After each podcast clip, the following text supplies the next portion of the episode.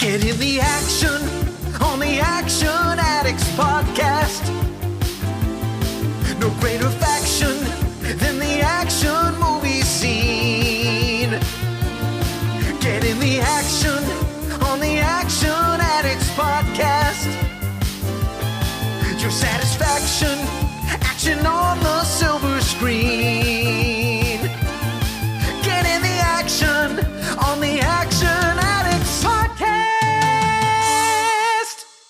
Hello, ladies and gentlemen, and welcome back to the show. My name is Scott Wiley, and you're listening to the Action Addicts Podcast. Today on the show, we've got a bit of a bonus stroke special episode for you. I am joined by two guests for the first time in a while, and this is going to be the debut of talking about something that is not a film. This is a web series, and I think you're going to enjoy this one. As you will have already seen by the title of this episode, this is Power Rangers Unworthy. And if you're not sure whether or not you should listen to this, I'm going to be, well, I'm biased, obviously, but yes, you should. If you haven't even heard of this show and you've never seen it, link to the show notes will be a playlist that plays you the episodes that are currently released in the order that you need to watch them. If you're listening to this in the future, there is a good chance that that playlist will have been updated to include additional episodes, but obviously this conversation will not be able to reflect any episodes that are released in the future at the time of this recording. This episode is actually one that's been sat dormant for a while uh, due to a mix of different things. So some of the conversation is actually kind of been not outdated, but there's a few things that have actually kind of come up in the Unworthies social media. So there's a couple of little bits that if you're really paying attention, you're like, I already know the answer to that. So don't worry too much about that. But for most people, I don't think that'll be an issue. The other thing that has changed is that we recorded this before Power Rangers Once and Always was given a trailer stroke really more than just an idea. So that's how long ago this was recorded. Uh, the Once and Always trailer wasn't released that long ago, but it was released quite a while ago now because Once and Always is literally coming out next week at the time of recording. And I will probably do a bonus episode on it because it is something that I'm personally excited for. As you guys know, I grew up with this franchise, and that is also one of the other reasons why I wanted to do Power Rangers Unworthy. Because it is something that manages to balance everything I liked about it as a kid with watching it as an adult, and it does the action really, really well, which is why one of the guests today is Aaron Vargas, who you guys will be familiar with from previous episodes, and you will definitely be hearing from him again. I will let the other guest introduce himself, because otherwise I'm just going to repeat myself. But he is a writer for the hashtag show, and he is a Power Rangers expert, so you're going to get a great variety of opinions, but I'm going to give you a bit of a spoiler. All three of us love this show it's why we did it, and it's why I made it uh, another exception to you know do the editing for three people, which I think is actually going to be something that you may hear more in the not too distant future because there's a few ideas that have been essentially pitched to me, which is a nice change of pace for some films that feature a couple of people talking. So we'll see how it goes. But either way, this is a very long episode, so I'm not going to rant and rave anymore. Unworthy is worth a watch, and if the team that made that is listening, you did great and you did fantastic. And to all of the stunt people that have been involved from various different teams throughout this show's existence, you guys did amazingly as well, and we give everybody props in this. So I hope you enjoy this, and I will see you for the outro.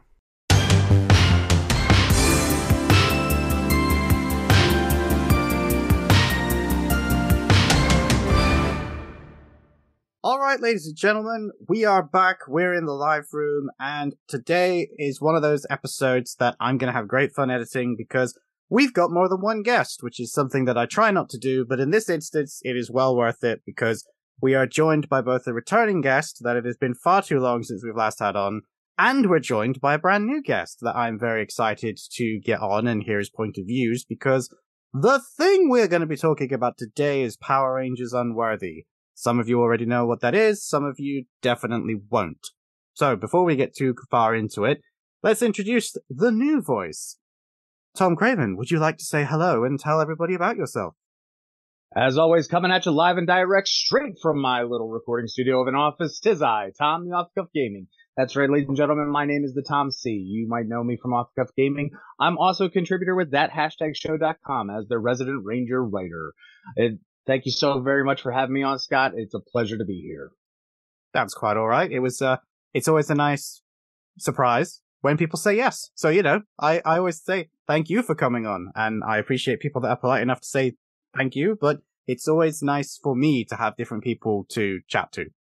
And our returning guest is Aaron Vargas, who, compared to when you were on the first time, I think it's fair to say has kind of blown up on Twitter. You've got a lot more uh, uh, people following you than you did when you were first on. How's that been for you, Aaron?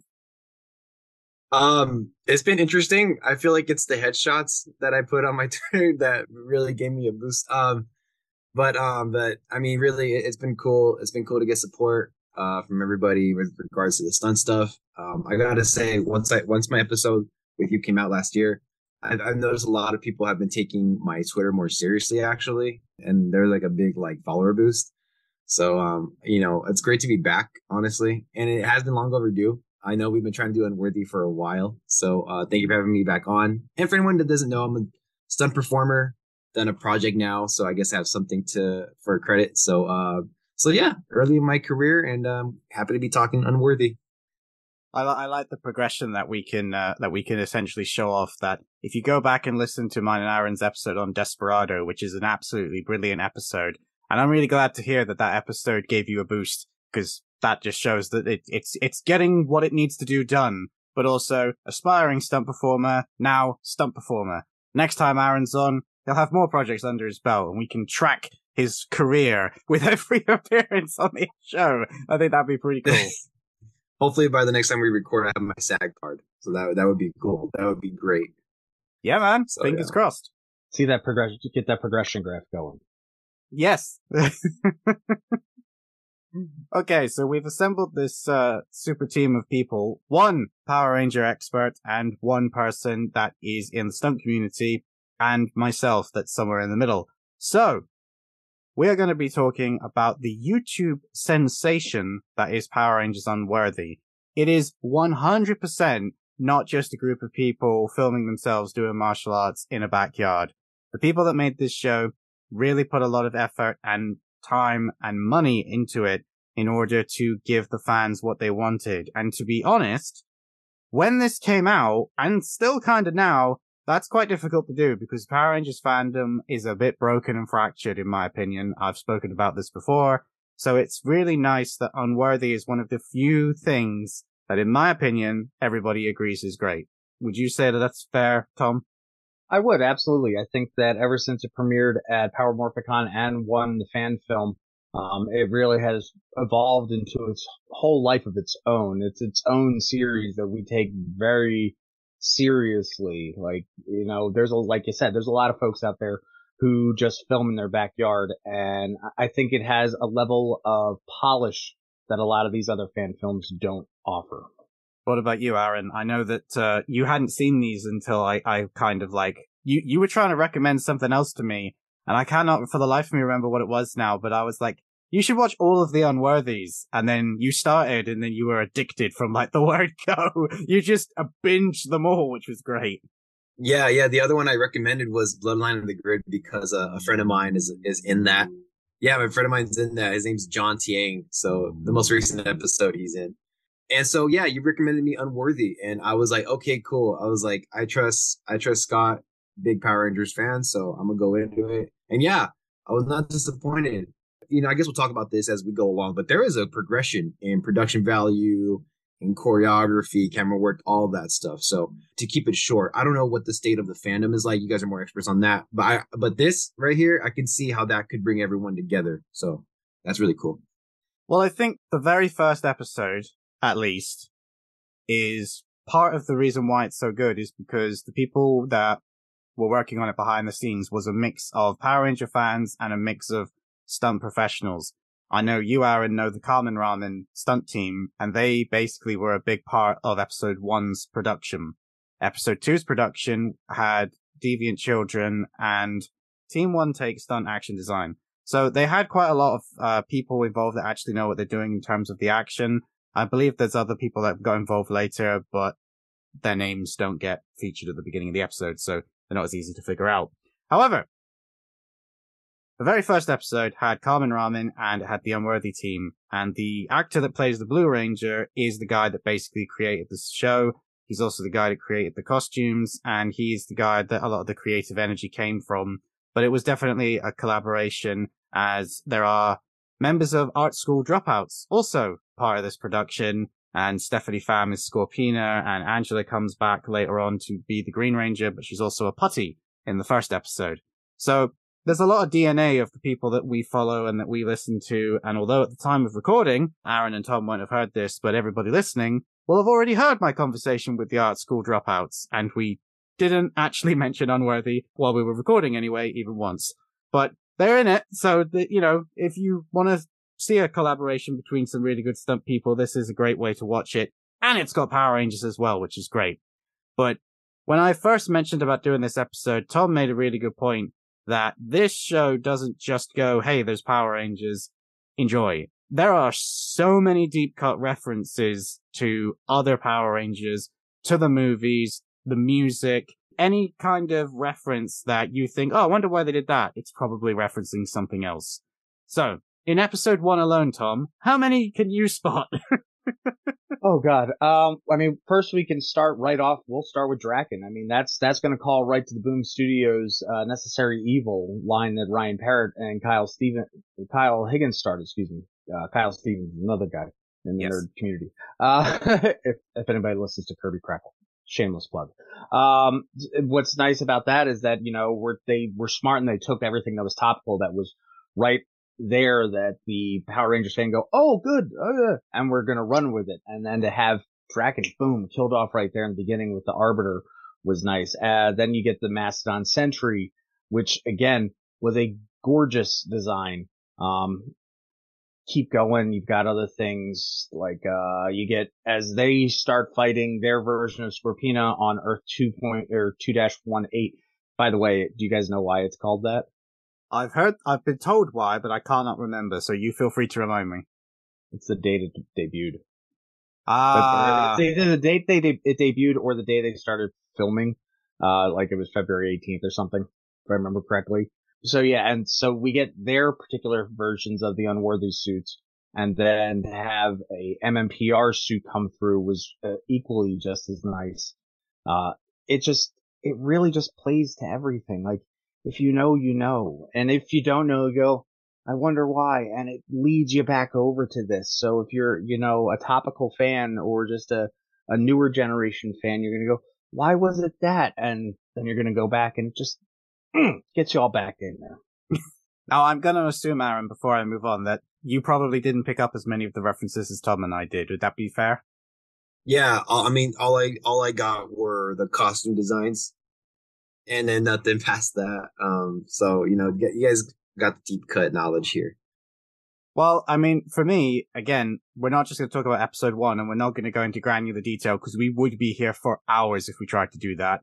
But I do want to just sort of, for people that maybe don't know, there's a lot of stuff that went into pleasing people and giving that nostalgic feel. And as uh, Tom said, you know, you start with Drakkon, the Arbiter comes in, is better than Drakkon, kills Drakkon, and that's your cold opening to make you kind of go, oh, okay. And at the time this came out, as Tom said, this was very much Drakkon's time. He was still like massively popular. He was still very relevant in the comic books. I can't exactly remember where they were, uh, in terms of issues, but I was reading them, you know, so I was like, oh, well, I'm going to watch this. And then the Arbiter's suit design is fantastic. I mean, he just looks like a tank. There's he he genuinely is probably one of the most well designed characters in all of PR, and this isn't official PR. I'm just gonna say it. So props to them for that that design. But when we then cut to the Power Rangers of 218, the music that plays is Devo's Are You Ready, which is a music track that plays in Mighty Morphin Power Rangers the movie when the original team fight the Oozemen. So that straight away told me, okay, you've got me. Like, I'm I'm in, and everything about that whole sequence, from the choreography, is referencing different versions of the Rangers. the Blue Ranger Billy, specifically the way he flips around with his feet, is literally pulled from the 2017 version of Billy that they did in the reboot. And Rocky and Kimberly say, are you going to do a double whammy? Which is literally taken from the next sequence in Mighty Morphin the movie between Rocky and Adam. Which, uh, you know, like I said, if you want to go really, really deep in, there is so much stuff here. The next sequence where they come out of the cinema and they're having a debate about how good the movie was, whether the CGI was any good, there wasn't enough action, and then Adam says you can't please fans.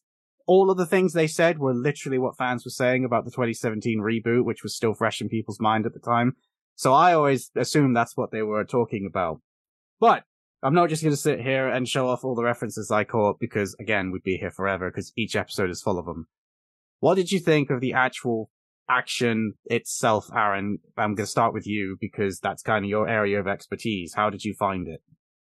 Yeah, so I mean, you know, the thing about like watching fan films is like I don't really watch a lot of fan films. So when I when I watch one, you know, I it's easy to tell, and you're kind of like, okay, and you might even be closed minded to it at first. Um, but then you see like the forms they have, they're you call them kicking lines, you know, when they extend their leg out and stuff. And sometimes on fan films, you know, you're just trying to get through it, right? You're on, you're on a shoestring budget, so you're just like, okay, just just go through the choreography. We'll fix it in post, whatever. No, these people are putting their their all physically into the choreography. Their kicking lines are great. They are selling the hits. They're, the camera work's amazing, uh, and editing is good too. So, um, so right off the bat, you know, this first episode, um, although it's probably like the lowest budgeted episode, is is still really impressive, and it just goes to show um, that despite all of the you know references they're making in the dialogue, there's something there that's grabbing my attention still as a casual fan. So um so the you know all this mixed together, and I'm liking the characters. Right, there's dialogue between the action, which is important. You want like character work in the action. You don't just want cool choreography. Like you said, you know Billy has his style. Kim the um the Red Ranger, like they all have their different ways of fighting, and I think that's very important in Power Rangers. You just gotta you gotta have them be like, you know, you gotta have variation. So um I see that, and that and that's what drew me in initially. I was like, oh yeah, they care. They definitely care about getting this right. They're honoring Sakamoto in a way with some of their camera work and their angles down low. You know, without getting super into it, but um I see a lot of Sakamoto in there, and I love that. So again, like like I said, just for just from production or you know production value uh, aside, the fact that they just went all out for it, you know, whether or not this was if they planned it when Jordan wrote this and, and did it was planned to kick ass and take names at Morphicon for the fan film festival is one thing, or if they just did it as a labor of love, didn't matter. It all came out right there um, that it's been able to evolve and progress over time is just a testament to the amount of respect that they put into it. And the fact that, you know, yeah, we're going to throw a few fourth wall breaks in there. We're going to go, Hey, we're talking about you, you know, go for it. You know, the, the, the one thing about the Ranger fandom, I think that as opposed to other fandoms that I've said numerous times, the Ranger fandom is not, does not have a very stark contrast like say Star Wars fans or, or, so on and so forth. We can take the joke, you know, um, our, our, you know, morphin suits or, you know, the biomechanical skin or whatever series you want to talk about.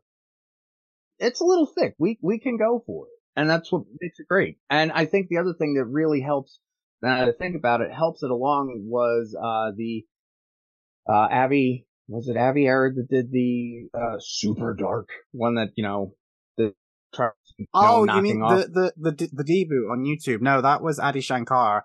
Adi he Shankar. Did, thank that. you. Excuse me. Excuse me. Um, and I think that this was a nice in between that you know our great corporate overlords at Hasbro or Nickelodeon at the time were like, we're okay with this, as opposed to the other one. Well, if I can add to that too, um, that that is the only fan thing I had seen from Power Rangers. That wasn't official PR. Um, so going into Unworthy, I was almost judging it off of that a little bit, which was unwise. So um, I, have gotten to appreciate Unworthy now on its own. But I was going in, I was like, I really like the Adi Shankar one because as a casual fan, you're kind of like, like it has high production value. You know, you got James Van Der Beek and stuff. Um, Dawson. but no, yeah, yeah. And, and when I go into this one though, I mean, like it's like you said, it's a nice in between. Like uh, I'm starting to watch Time Force again. Um, and So I, I'm like, I'm like, this is like really, uh, this is really awesome and, and really like lighthearted. But I like the Power Rangers, you know, Adi Shankar. And so right here, you got like both of them. So like Tom mentioned, there's a cool in between there, and, and it made me realize like, oh yeah, that's really cool. I actually think, to my surprise, there's three people talking that actually like the Adi Shankar deboot. Um, but one thing I will say is that something that I still see people get wrong now that, that really hate that version. That version was deliberately done to be as dark, gritty, and depressing as it could possibly be because they basically wanted to make a statement that you could take the most kid friendly franchise and make it dark and gritty and adult that doesn't make you a good filmmaker. Because at that point, every franchise was being rebooted and it was the dark Batman version of it. And they were basically going, look, we can do that to Power Rangers. That don't mean anything. That doesn't mean that you're revolutionizing what this franchise could be. It just means you've just added in a bunch of adult stuff and gone, look, it's got adult stuff in now, like us. Um, I feel like unfortunately, because it got way more attention than they were expecting, including the ire of Saban, who took it down briefly, Hmm. you know, they had to, that, that message kind of got lost. But I think a lot of people did understand that, and the fact that Adi got invited to Power Morphicon to explain it kind of helped. But I still see people get that wrong now. So if you didn't know that, you know that now. Take this knowledge and go forth and spread the good word, because it really annoys me. And it's crazy because I mean, like, not to like go too off track, but it's actually really good. Like, I mean, they're trying to make a point, but my God, it like it is good though. You know, The the thing that I find really funny is um Jason David Frank was asked to reprise his role as Tommy in that short, and he turned it down. But then when the short came out and he saw that Katee Sackhoff was in it and he saw that James Van Der Beek was in it, he was like, "Hey, where where was my invite?" And they were like, "We did invite you. You said no." Oh, which I Oh, still man. find so funny. But uh, talking about the fact that this is a mix of the two versions, it goes darker, but it doesn't go over the top into DC Universe territory. I actually like the way that they do that within the universe. So that first fight that has a bunch of references is literally played like you're watching an episode of the 1990s Mighty Morphin Power Rangers. It's cheesy, it's over the top, it has the music. Uh, Stephanie is going full ham mode with Scorpina and her cackling, and all of that stays there until you have that lightning crash moment of the Arbiter smashing his way into their rated for everybody universe, and now suddenly it's PG 13 or it's a 15 or whatever. And uh, I like that. I like the fact that it feels different. It's not just that the Arbiter has come in and now everything is broken. The music is different. The choreography is different. The way it's shot is slightly different. As you say, that first shot is very reminiscent of how Sakamoto would do it, how Jeff Pruitt would do it. And whilst they don't entirely lose that feel as it goes on, they do bring in a lot more what I would call just general modern sensibilities to show how powerful the Arbiter is. Because all throughout the show, with one exception, which we will get to at the end, the Arbiter doesn't lose. He, he barely even stops to take damage, which is nice, but uh, it also does sort of leave you with that question of how do we make this interesting to watch? Because this guy's got to go through X amount of episodes, and they do it really well. They give you weapon work, they give you hand to hand work, they let him use his teleporting powers, which for some reason no other ranger ever uses the power of teleportation effectively, but he does, and I really like that. It it makes him stand out from everybody else because by the end of this, there's a lot of rangers that you've seen. Because one good thing that we mentioned earlier is this progresses, and episode three, man, there's a lot of Power Rangers. Yeah, yeah, just a bit. But before we talk about that one, I do have to say that that's pretty much episode one for me, sort of mentioned. But one thing they do tease quite nicely is they show you those texts of Tommy. And I don't think anybody was expecting the Tommy Oliver that we got. And I really liked it because it kind of shut some people up, but also I think changed some people's minds because the idea of making Tommy female had been brought up before specifically I've been brought up in the 2017 movie. That cast really lobbied hard to change Tommy into a female character so that there would be balance. There would be three guys and three girls. It would actually be equality in their minds. Obviously that never happened because the 2017 film unfortunately didn't do very well. But I feel like they kept that and wanted to do that for Earth 218.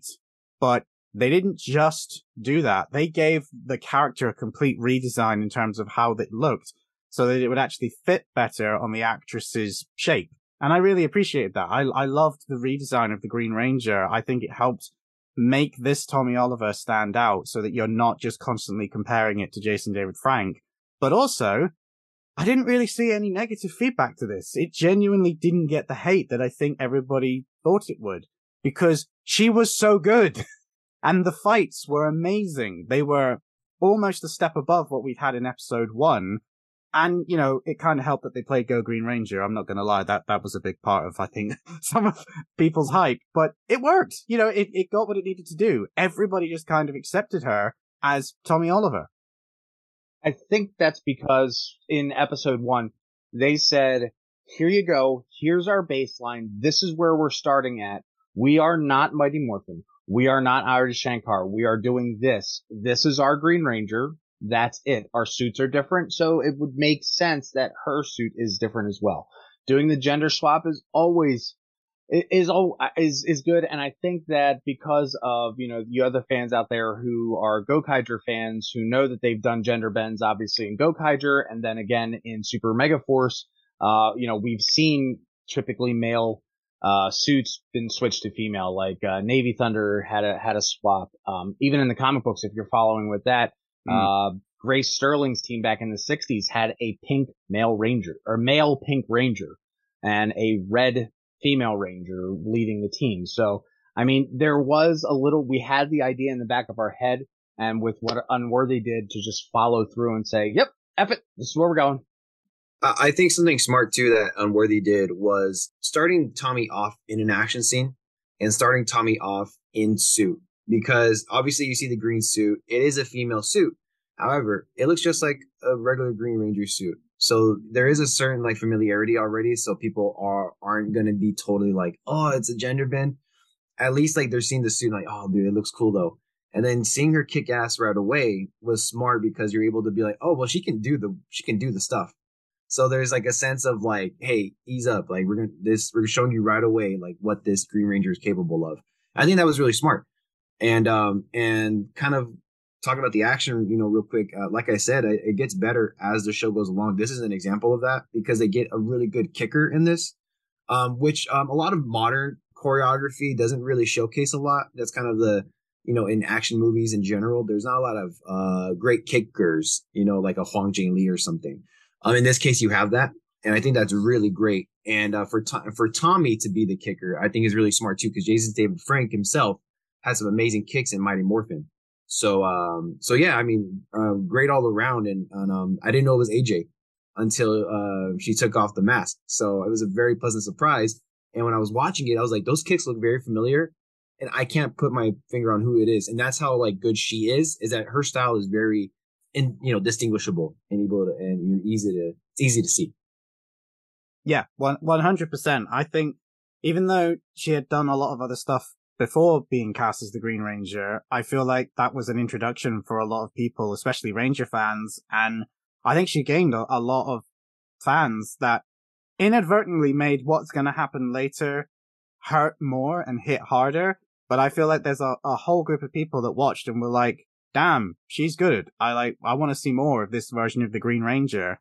And I agree with you. I think showing her off, saving the team, coming in at the 11th hour, which Tommy, when he was green, did always used to do for one reason or another, that really did feel like a connection back to how the story structure of Mighty Morphin would always be. And then you see this brand new suit, this different voice, but like you said, immediately just starts kicking the Arbiter's ass, sort of. But it's the, it's the most we've seen a character up to that point stand up to the Arbiter. All the other five got demolished pretty much within like two minutes. Whereas Tommy managed to at least hold her own briefly. And they also did a lot of visual effects to make the power coming from the Green Ranger feel greater.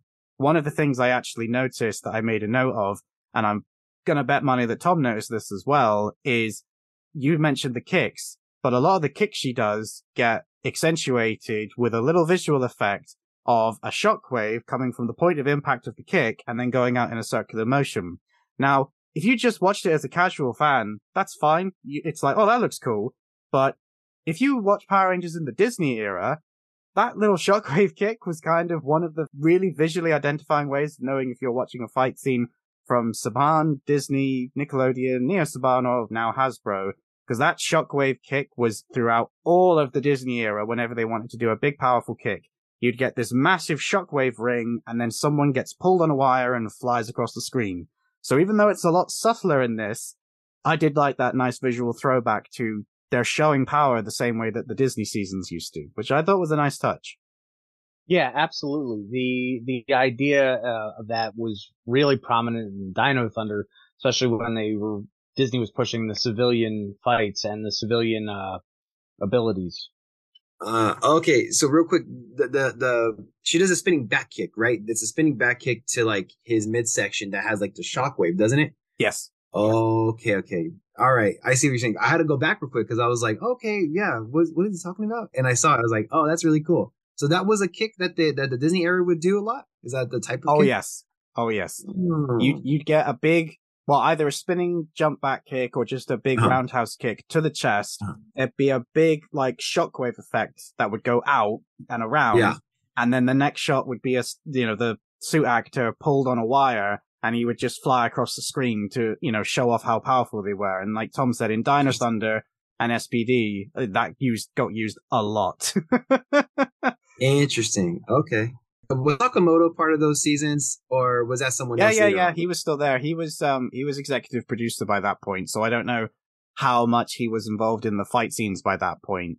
Um, Oh, okay. Sakamoto, I think he was there all the way to the end in 2009 with RPM when that was going to be the end of Power Rangers, and then I think the team got completely swapped when Saban came back. Like most of the old production staff was gone.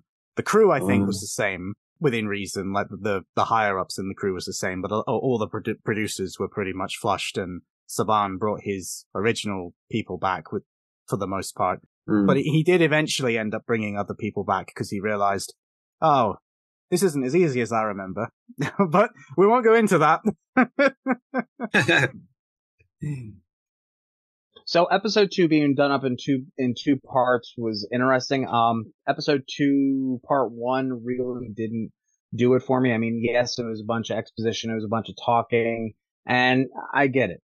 It's the second part of episode two that I really enjoyed, um, especially when Billy was trying to put together, you know, the device, and just like you saw in the original MMPR with the production value that they had at that time hmm using what they had using a Super Nintendo. Um, I was going to reference how in Mighty Morphin they had the anti-sonic foam gun, which was an old Nerf blaster, and here I am, ten year old me going, I have that gun. Why mine? Why doesn't mine look like that? I want mine to look like that. um, so I thought that was a really nice way to, you know, tie everything together to say, hey, look, we're just, it's it's a great homage that we're doing this the same type of things that we've seen before. Yeah, no, I agree. I mean, I do find it funny that Billy's um uh thing is basically a Game Boy Advanced SP. That that always makes me chuckle. But the fact that uh going forward a little bit and then I'm going to rewind, the fact that that device ends up essentially becoming almost this world's version of a of a device that did exist in Mighty Morphin and I do not remember its name, so don't come at me diehards, but in Mighty Morphin, Billy builds a device that allows them to open a portal to penetrate into the dark dimension. And it's this really flimsy looking thing on a tripod with a big gun at the top of it, essentially. But, oh yeah, but the thing they build in this is pretty much their version of that. It's on a mm-hmm. tripod. It's this flimsy thing with a Game Boy on top of it, with a coin and a communicator, and it opens up a portal. So I'm like, there you go. There's another reference. This Billy builds a thing that they had in Mighty Morphin to save the day. Works for me. the other thing that, um, when, uh, when Aaron and I was talking about the, the, the choreography and he went back and saw the shockwave, you mentioned Dino Thunder and that actually made me, that set me up and then I forgot about it, but so I'm to go backwards now. But the dragon attack that Tommy does, where she spins the green circle around her. Did you also feel like that was a reference to Dino Thunder with the Brachio Staff's finishing move, which is a giant circle and then an attack that fires forward? I would say that that's pretty darn close to it. Um, I don't know if they did that on purpose or just because it looked cool, but that, yeah, I never put those uh, two and two together. So I will give you a nod to that one. Absolutely. Yeah, like I said, it might have been an accidental one, but it, it, it seemed pretty similar. So I'm taking it. I, I don't know. But um, I do like the dialogue that the Arbiter gives when he's talking, and they're trying to convince him that they're not a threat. And he basically says, "Yeah, well, I've been to lots of other worlds, and I've seen Ranger Overlords, Shattered Dimensions, and Robot Clone Armies." And I'm like, "Yep, every single one of those is a reference." Let's name every storyline up there. Yep. Because it, it's funny too, because like you say, because these episodes have such gaps between them, when they did the very first one, I don't think I think Shattered Dimensions had kicked off, but I don't think it had really like taken the world by storm as it did. And the episode in uh, Super Ninja Steel, which is the one he's referencing with Robot Clone Armies, and that which is basically the like dollar store version of Shattered Dimensions, which just makes me chuckle so much that the official the official show feels like a ripoff of the comic book that's based on the show but the YouTube series manages to do a better job ripping off than the actual show did. With Lord Draven or whatever his name is. Yeah. The other thing is one of my other favorite references that they've done was the uh a callback to Mighty Morphin season one. And again, I don't know if we missed this as we were having technical difficulties as I got stuck in the Morphin grid. The Terra arrow or the dragon arrow that they did as well, Mm. knocking the dragon dagger in the Terra bow. Um, that was a one-off done in season two, I believe, at some point, which was just like, oh, they did the thing. And I love it when they do the thing where you can go, they did the thing. I love the, the yeah, they did the thing. And even my wife likes it when I do the thing, when I say they did the thing, especially in this series, because there's some things she gets and then there's other things where she sees me get excited for it. And then we have like a 15 minute conversation when I could have just summed it up in 30 seconds. Yeah, yeah. Well, I mean, to be fair, um, it's kind of like when they do the morph sequence in episode one, and it is 100% inspired by the movie morph sequence. But something that we didn't even really mention, you know, we said about the fact that they changed Tommy, but the lineup of this team is different from any other lineup that we'd seen anyway, because it has Rocky and Adam instead of Jason and Zach, but we still have Trini, which Mm-hmm. they never actually explain why we don't have Aisha. Later on, they do give you a hint that Jason didn't just leave the team. He, uh, he died fighting heroically. But for other reasons, Zack is kind of back. You know, that's, that's one of the things that we see not too long after this episode, I think, where Zack returns because, you know, episode two kind of ends on a, on a downer, shall we say.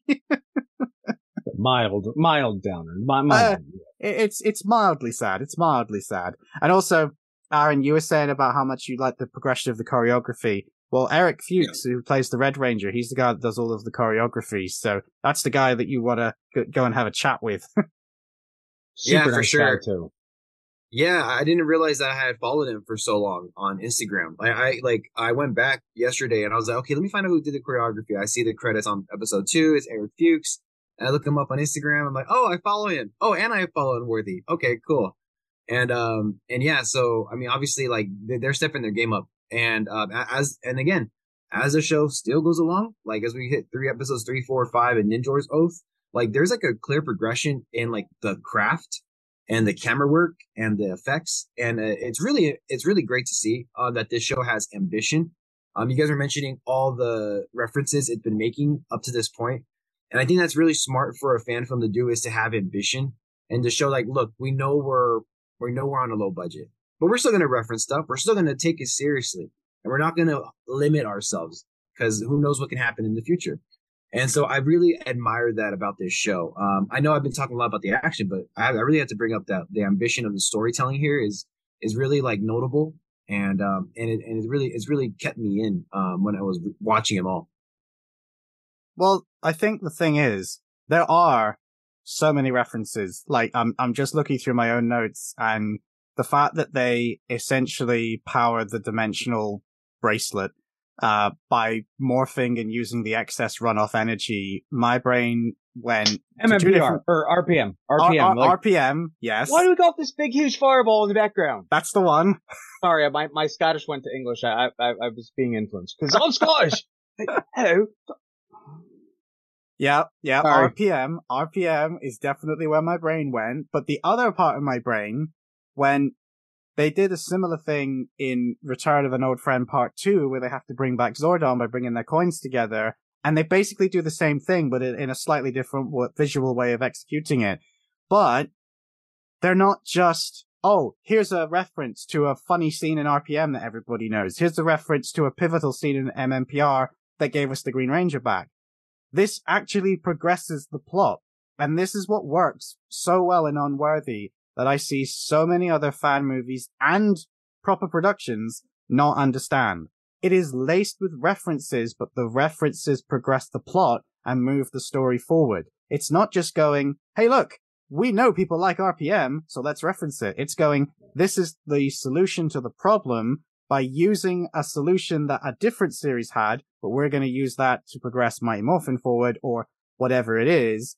And that is not the easiest thing to do. That, that takes a lot of skill as a storyteller. And it is it is excellent storytelling when you can, like you said, it's not just there for the fan service. It's there because it serves the plot. That is good writing. And I know Jordan over and over again. He he always second guesses himself in a good way. It's not like he has writer's block. He he wants to make it so it makes sense. That it's not just there for the sake of being there. Yeah, absolutely. Um, I have nothing to add to this point, but I, I also I, I just want to say before we move on from AJ because AJ gets capped, unfortunately. Everyone should go watch our school dropouts, and I can't wait for your episode on with them. But yeah, everyone should check their workout. You know, now that AJ's gone and we're not gonna be talking about her anymore. Yeah, just want to plug them real quick. Oh yeah, don't, don't worry.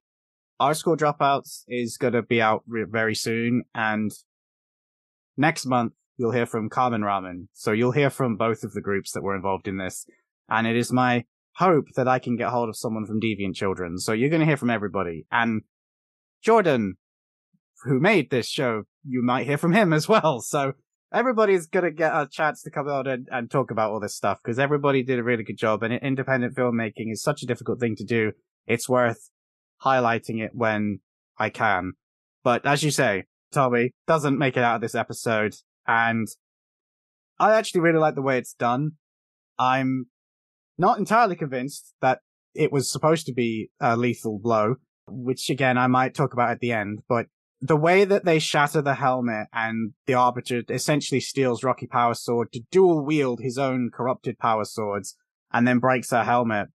A, it's a, it's a, it's a tradition as old as Power Rangers itself that when they go up against a tough villain, their helmet cracks and you see the actor and their eye peeking out and realize how horrifically misaligned those visors are. But, uh, Uh, you know, it's just one of those things. You gotta do it. You gotta do it. If you've got a really tough villain, the helmet must crack. It must be battle damaged and it will instantly make the scene more epic. The fact that that dis- didn't lead into Tommy, you know, digging deep and managing to hold the Arbiter off, but instead ends with the sword going through her was kind of the unexpected moment. And I think that played to Power Rangers fans' expectations really well because typically speaking, broken helmet means we're about to see a badass moment. And we did, but it came from the Arbiter, not from Tommy, which I think took a lot of people by surprise. And the fact that so many people liked this version of Tommy just made everything that followed so much more effective, made it harder to watch, but it made it so much more effective emotionally that you might forgive the occasional imperfection in the filmmaking or the acting because emotionally you care, at least in my opinion. Oh, absolutely. Um, if you guys know uh, Pronghorn Heroes, Jem, he absolutely just finally watched Unworthy himself, and there, if you go onto his Twitter, um, there's tears, like, and you know, Jem wears his heart on his sleeve for this franchise and, and everything Toku. Um, so to see him do it is, you know, it, it was awesome. I mean, I know my jaw hit, hit the floor uh, when I saw this, and even my wife was like, "But they just introduced her," and I'm like, "Yeah." It's like, yes, it, it, this this is the party we're in. Deal with it. Yeah, I mean, that is literally how it ends with really sad music of Tommy being impaled and Kim's power bow getting destroyed. I mean, it all builds up to something must happen and that something is rather irritatingly the end credits rolling and, uh, you know, millions of people going, no!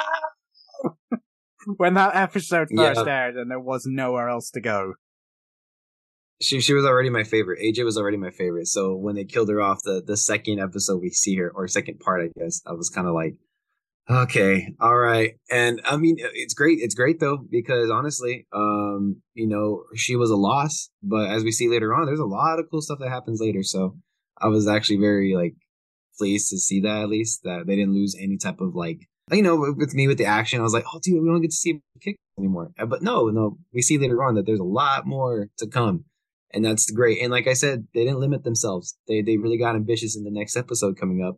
Mm-hmm. Yeah, and then even with the interlude, I thought it was great to have um, the Zach's return, like yep. like almost like short. Really great to have an interlude between episodes and stuff. I I don't know whose idea that was, but that was really wise to do because it was just like kind of putting holding people off into the next episode, and I thought that was really cool. Breadcrumbs, man, breadcrumbs. Just gotta, yeah. you know, give them a little yeah, flavor, absolutely. give them a little taste. Yeah, those are really good. I was gonna say something else. Um, I lost my train of thought though. So if it comes up later, I'll I'll bring it up. Yeah, yeah. Just just just interject away. I really enjoyed the Zach episode. I like the fact that they basically made him like a Bruce Lee enthusiast and that they essentially passed on Thor's hammer logic to his power axe. I really enjoyed that.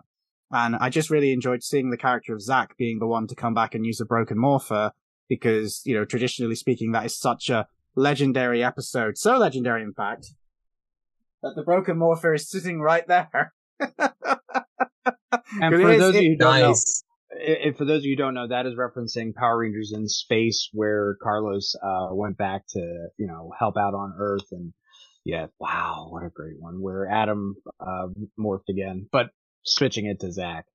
Yes, yeah, always a chance. It's one of it's one of the best episodes. And I love it because it is literally just an episode that exists because Koichi Sakamoto said to Johnny Young Bosch, could you come back? And Johnny went, no. And Koichi went, well, I'll give you a lot of really cool fights. Okay. And that's literally all there was to it. And it's one of the best episodes completely by accident. And that is Power Rangers distilled to its rawest, purest element in my mind. Let's do something that's cool. So That's really cool. Oh, that's what I wanted to say too. Is that like it's there's this cool like style he has to his fighting. Um, like he says, a Bruce Lee enthusiast with the attitude, but the style is different. Like it, he almost has like a capoeira style where he's like he's touching the ground, but he's like throwing kicks and stuff. So that's his. I I think that's a really good play. I'm not an action guy, but I am a hmm. Power Ranger guy, and yes, I could see definitely the capoeira from you know down there from Brazil. But because Zach being so famous, having well uh, Walter inventing this hip hop kido, you know, it they Ooh. still flow through. So what Zach used to do in the original show was he would move and dance just like Capoeira, but it had that, you know, I, I hate to say it, it was the 90s and there was, you know, he happened to be African American and I'm just going to say and put it right out there. It's like, oh, let's, let's go from hip hop culture and invent a martial arts style and just not have particular overtones that we look at it now 30 years later. Yeah. oh, that's really cool. Okay, so hip hop Kido was hip hop kido was a reference in in the Adi Shankar one. And yes. I didn't. I thought it was just a. I thought it was just like like a Billy Blanks reference, like a Tae Bo type of Tae Bo. thing. But, it, it, it was a bo- it was both. Uh, oh, okay, got it. Yeah, okay, so, that makes so, sense. So so Walter basically invented hip hop kido himself. Like they the the oh. production people wanted something along those lines, but they were very hands off in that first season. So it was essentially a case of like, what do you want to do? And Walter was like, I'll do this. Like there, he has a video on uh, a site called Fanwood that literally explains how he made hip hop kido be a thing because he was a black belt karate guy himself and he doesn't yeah. get enough credit because I think partially because he's such a good dancer and his style is so unique you remember Austin St. John, Jason David Frank being the two martial art guys that Walter kind of gets forgotten that he was a, and still is a legitimate martial artist himself and was really good.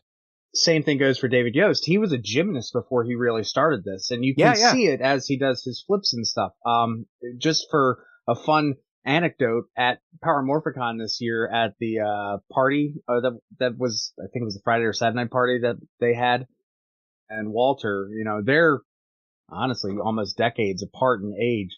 But Walter is still in such amazing shape. Like he was going beat for beat, step for step, dancing with Rory it was just amazing. It's like, oh god, yeah, hip hop kido still lives today.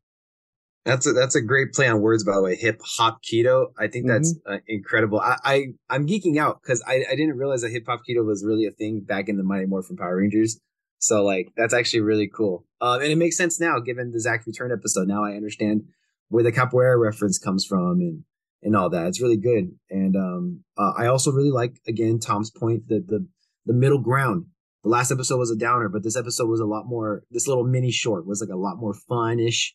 You know, I I just I really like the balance they're striking here in these episodes.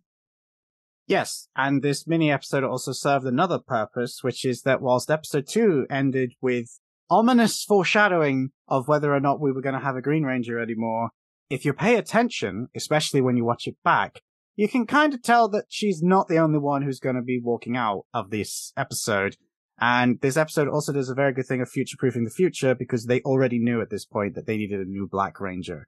Because Guy, who had been playing Adam, was no longer involved by this point. So they were also basically giving a future retroactive way to bring Zack in when the storyline needed it without people going, where's this Zack just suddenly come from? Because they already knew that they didn't have Adam anymore, which is why in episode three, we get Tommy's dying and then we just get an offhanded Adam's gone.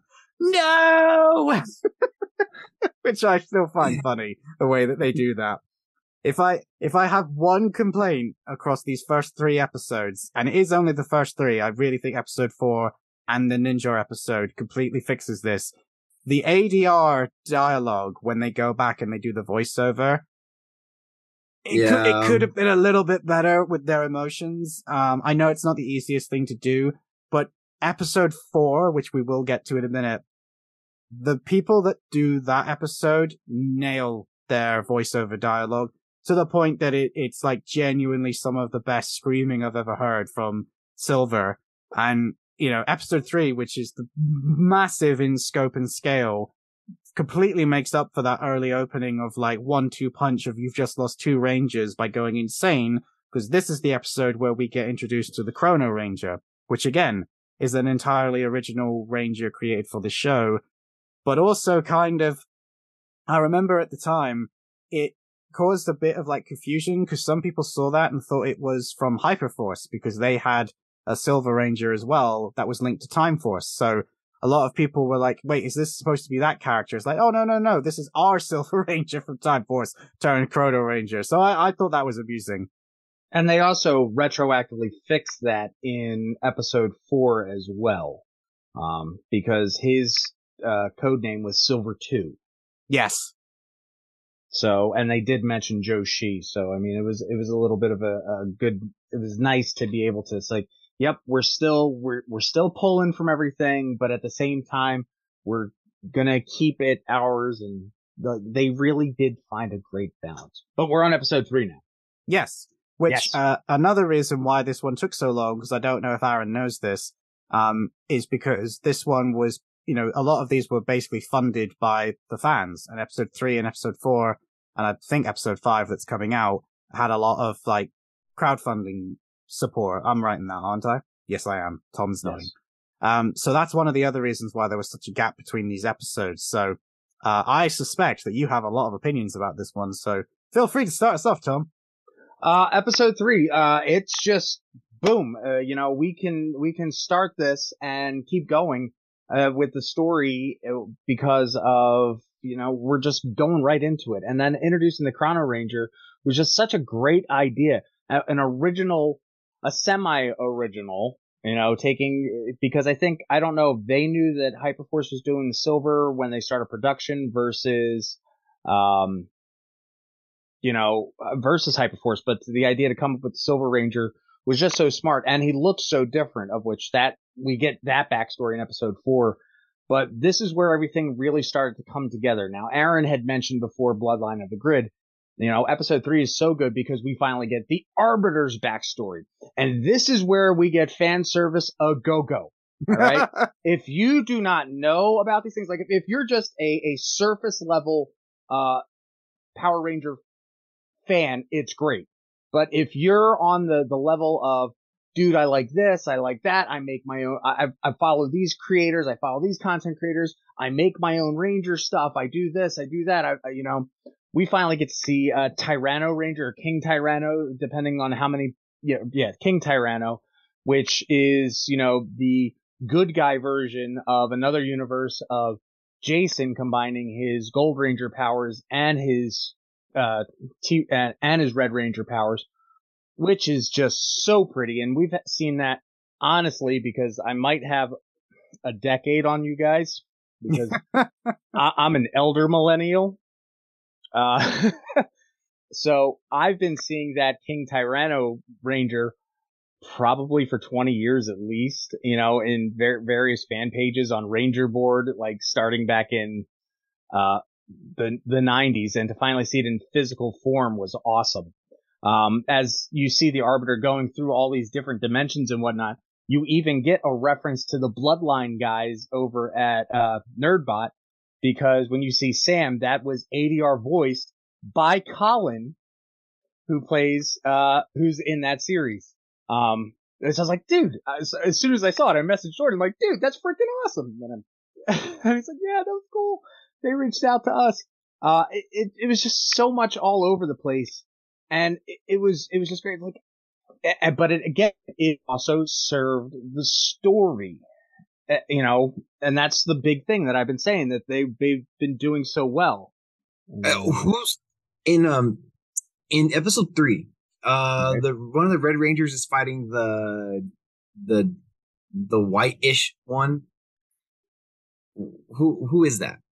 The white-ish one, the guy who has the little uh brace morpher on his arm, like this. I think. So. Oh yes, and he has like the little horn kind of in, on his helmet, right? Oh no, that's that's that's. Hold on, I'm going through it right now again. Oh, this guy. Um, who, who is this guy? Drakkon. That's Drakkon. That is Drakkon, Drakkon Evo three. So that so obviously he had jumped to another universe. Uh, Arbiter jumped to another universe because Drakkon before, so this is like Drakkon version one, where it was just the Green Ranger and the White Ranger powers together. In the is that in the first episode of Unworthy, or is that a different Drakkon? This is this would be the first episode, I believe. But as okay. the story progressed in the comic books, Drakkon would absorb different powers, and his suit would change accordingly. By the oh, time you dope. get to the fi- his final evolution, it's like an all black suit. Um, I believe that version that you're talking about, the one with the claws, is Draco Drakkon Evil Three. He had absorbed five different Rangers, and the most recent at that point would have been Samurai Blue. Whoa!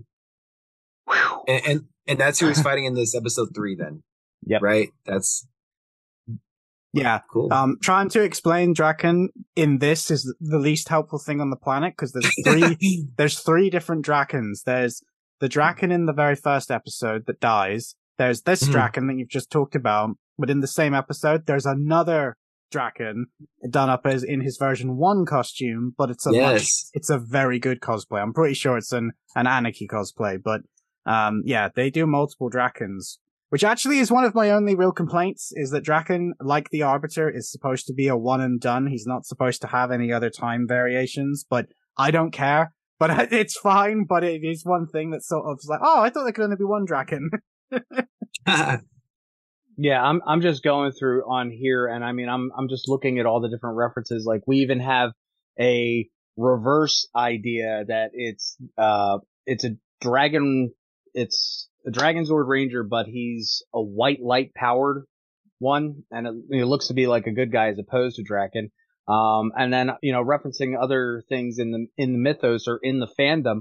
Um, that, that's why I said mythos. You'll see that a Green Ranger goes down, and if you guys don't know, that is Chris Cantata. Yeah. Um, with his original series, Mythos. Uh, that that's his uh, personal designed Ranger. Um, they they just it's just balls to the wall. I mean, we we get Tyranno Ranger, we get Ninja Storm, two different Ninja Storms. We get a, a it's so much, and the fact that the Arbiter himself. That I like that it's. I don't know if this was just a coloring thing, uh, because of whatever filter they might have used, but I like that the Arbiter is like this for me, or at least how it shows up on my screens, is an orangish red as opposed to a straight red red. I don't know if it was just the sun that day or whatnot. So it was a nice our part of the working grid, but at the same time, we still want to keep it a little bit original. Um, I mean, I really could just break down every single fight here and, and suit that you see. You know, we even get Ninjor, which again gets referenced back to, you know, he gets his own mini episode. There's the Gold Zeo. There's again the multiple Drakkons. It's just a whole bunch of just, it makes sense. It's all tied together. And then getting the Arbiter's backstory of being the first ranger and, you know, it, it just, it was just it was smart writing. It's all it is. It's always smart writing. It, it is as well because it ties itself neatly all the way back to Shattered Dimensions. It, it's yet another ripple effect of that horrifically, you know, reality breaking event. I mean, you even said about when Drakkon becomes all black and looks like a supervillain because he has a cape and the red jewel in his chest and he's black and gold. But he literally warps reality and completely changes it. You know, at the very end of that storyline, they say we can kind of restore the world, but it's not going to be able to be put back to how it was. There's going to be cracks. There's going to be changes and ramifications that we won't be able to predict. And I love the idea that the Arbiter essentially not following his set path of being a hero, dying a hero is now one of them. There's one version of the Arbiter out there that went, yeah, everything is screwed and it's kind of everybody else's fault that has powers. So I'm going to fix that. It's, it's, it's a really cool idea. And you get, you know, this introduced to Zordon and Alpha and Zordon's the epic voice guy. And then it's Zordon's ashes that turn the Arbiter from red to black. I, you know, it's it's so good. and here here's another cool thing. If if you guys haven't been reading the comics or whatnot, it's the same kind of idea. It, it's yes, you could pull that whole idea of the Zordon's ashes from say Kratos from the God of War series, mm. how he has the pale skin.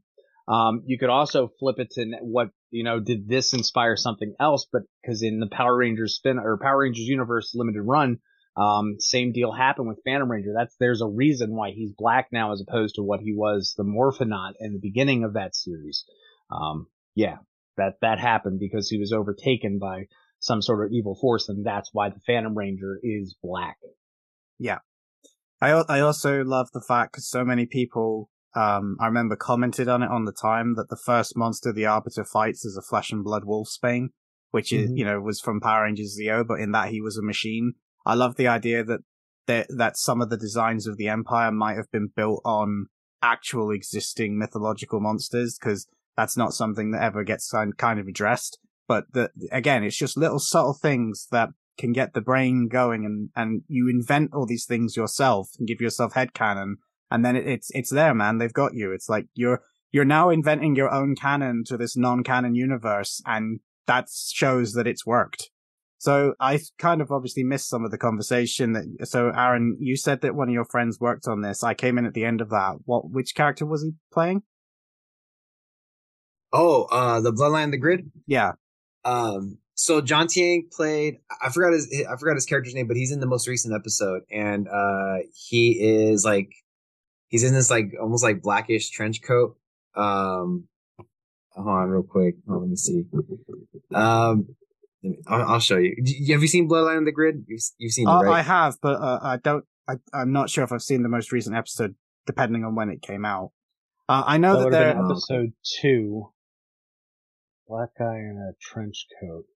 Oh, kind of uh, like he, he's with the Silver Guardians. He's uh the new. Right. Um, oh, my, okay. Yeah, yeah, yeah. Yeah, this is my buddy. He's working with um Z- with uh Nemo's character Zane, uh the Silver Centurion or whatever the heck his upgraded name is he's supposed yeah. to I believe he's a reference to Lightspeed. Yeah. If you look at his suit. I think so. Yeah. Um, I, it's very, yeah, it's very difficult for me to remember the names of the characters and all that, but um, we got to I got to hang out with him um, and Colin and uh, DJ Rivers last year at um at a convention here in my town, uh, Riverside, at an anime convention, and they got to premiere their like second episode or the the most recent episode that's out now they got to premiere it last year over there at the convention. So, Uh, that's how I got to meet Colin. Um, I also met uh, a couple other people like Brennan Mejia and a couple other Rangers. Um, so yeah, um, I'm super getting, nice guy my my foot's in the door of this of this uh Power Rangers lore, and it's so cool hearing you guys like talk about it because I, I I'm getting lost, but I'm also like, oh no no okay all right like I'm I'm trying to like keep track here. There's a lot of it was really cool actually. Well, I, I think episode three very much was you know they brought in cosplayers, they brought in other fan film productions, they brought in other groups that people knew. Um, the fact that they were able to do that and the fact that so many people wanted to really did feel like the fandom coming together. I mean, you know, at the very end of the episode, past the credits, you essentially get a montage of who was who in that sequence where they were all attacked and killed. And I love the fact that they made it look like Mighty Morphin Power Rangers season two opening where they have the turn to the camera and smile and then it changes into the Ranger costume. But it, it, it was a really nice way of showing who these people were, what they were playing. They gave everybody their own Earth number. And it, it was just, like I said at the very beginning, this felt like everybody came together to try and make it better rather than just pointing out the flaws, the weaknesses and trying to tear it down, which is what sometimes I feel like this fandom is a little bit guilty of when it comes to Power Rangers. We just like to point at everything that it does wrong rather than ever give it credit when it does something right. But with this, everybody did come together and just basically went, this looks amazing. I mean, that whole sequence that you guys were talking about where you get all these different ranges. I mean, that would have been impossible to film had some people not essentially filmed their own footage and sent it in. Cause like, you know, Chris isn't, he's in the Philippines. So there was right. no way that they were going to be able to do that any other way. So it just goes to show how much people respected this production and wanted to help it out and make it feel more epic. Yeah, I was going to ask about that too, because one of the cool things about part three or episode three was like how every single fight scene felt like it was in a different world. And I was going to ask you guys, like, if you guys knew whether or not they all shot separately, and it seems like they did. And that's actually, that actually helps with like the world building and like making you feel like, oh, okay, this is definitely their, their, you know, their earth, you know, type of thing. I really admired that, and I was gonna be more impressed if they all shot it together. Uh, I don't know. That was gonna that was tripping me out for a second. I was like, these these are such different geographical locations. I was like, this is really. Oh it, yeah, really it would have been a logistical nightmare. yeah. Yeah, I think the simplest way to put it is if you can see the Arbiter costume, they filmed it. If you can't see the Arbiter costume, they didn't. Um, you know, they phoned it in. Yeah, there's there's a lot of shots of them just doing poses or falling over, and there's no actual like battle directly where you can see the arbiter in shot. I mean, it's great, it works perfectly, but yeah, it would have been a nightmare. So either way, it's all good though. I I, I really like what they were able to do, and the funny thing is, as cool as that is. That could have just been the entire episode, and I think a lot of people would have been happy, but that's not the entire episode because the back half of the episode we get acting and emotions and a lot of sadness to deal with and the fallout of what happened at the end of episode two. And the backstory of the Arbiter really doesn't distract from that because it just kind of shows you how, how stacked against them the odds actually were. You know, when you're seeing the first couple of episodes, you're kind of with the Rangers. It's like, yeah, he's strong, but eventually they'll overcome it. And then you see the backstory. It's like, yeah, no, he's he's literally killed everybody he's ever stood up against, and some of them were Titans and original Rangers and Ninjor, and he killed Zordon in one version of reality, and you know, the, realizing how much experience he has of actually hunting and killing Rangers, you're sort of left to realize they stood no chance. Like he wasn't even taking this threat seriously. And the fact that they then have to deal with that, get advice from the Chrono Ranger, and try and be there for each other. Some of those scenes are, are some of the best in the show. You know, everybody has to try and deal with one aspect of this fight that they feel guilt over. And that's, that's worth showing in my opinion. Yeah, it's it's fantastic the way that you know, just because we have the four Rangers and then obviously adding Chrono and how they had separated out, and you weren't getting this big whole group thing where they had to oh, well, we all have to talk together, you know, that, and they weren't talking over each other, that you got the Kim and, and Rocky, you know, the, the kata that they were doing and trying to get back to themselves and how Trini was there to help Billy, um, which I've always loved that in, in, back in the day, and you know, wish they would have followed through with that in actual Mighty Morphin to see a little bit of a story yes. between them. But we obviously know who got you know the major cred and then left with a letter. Um, it, it was a nice way to to pay that off, and it's yeah, it's all the emotion that was there had set is now setting us up for what's coming down the road. Um, and then the best part about it is that yes, we get all this whole build up and we now see the Terra Dragon Ranger at the end of the episode. And then we go to episode four and it's nothing about the unworthy team. well, before we before we do go to episode four, and I will say yeah. that mm. that that Pink Ranger costume that's a mixture of green and pink looks fantastic.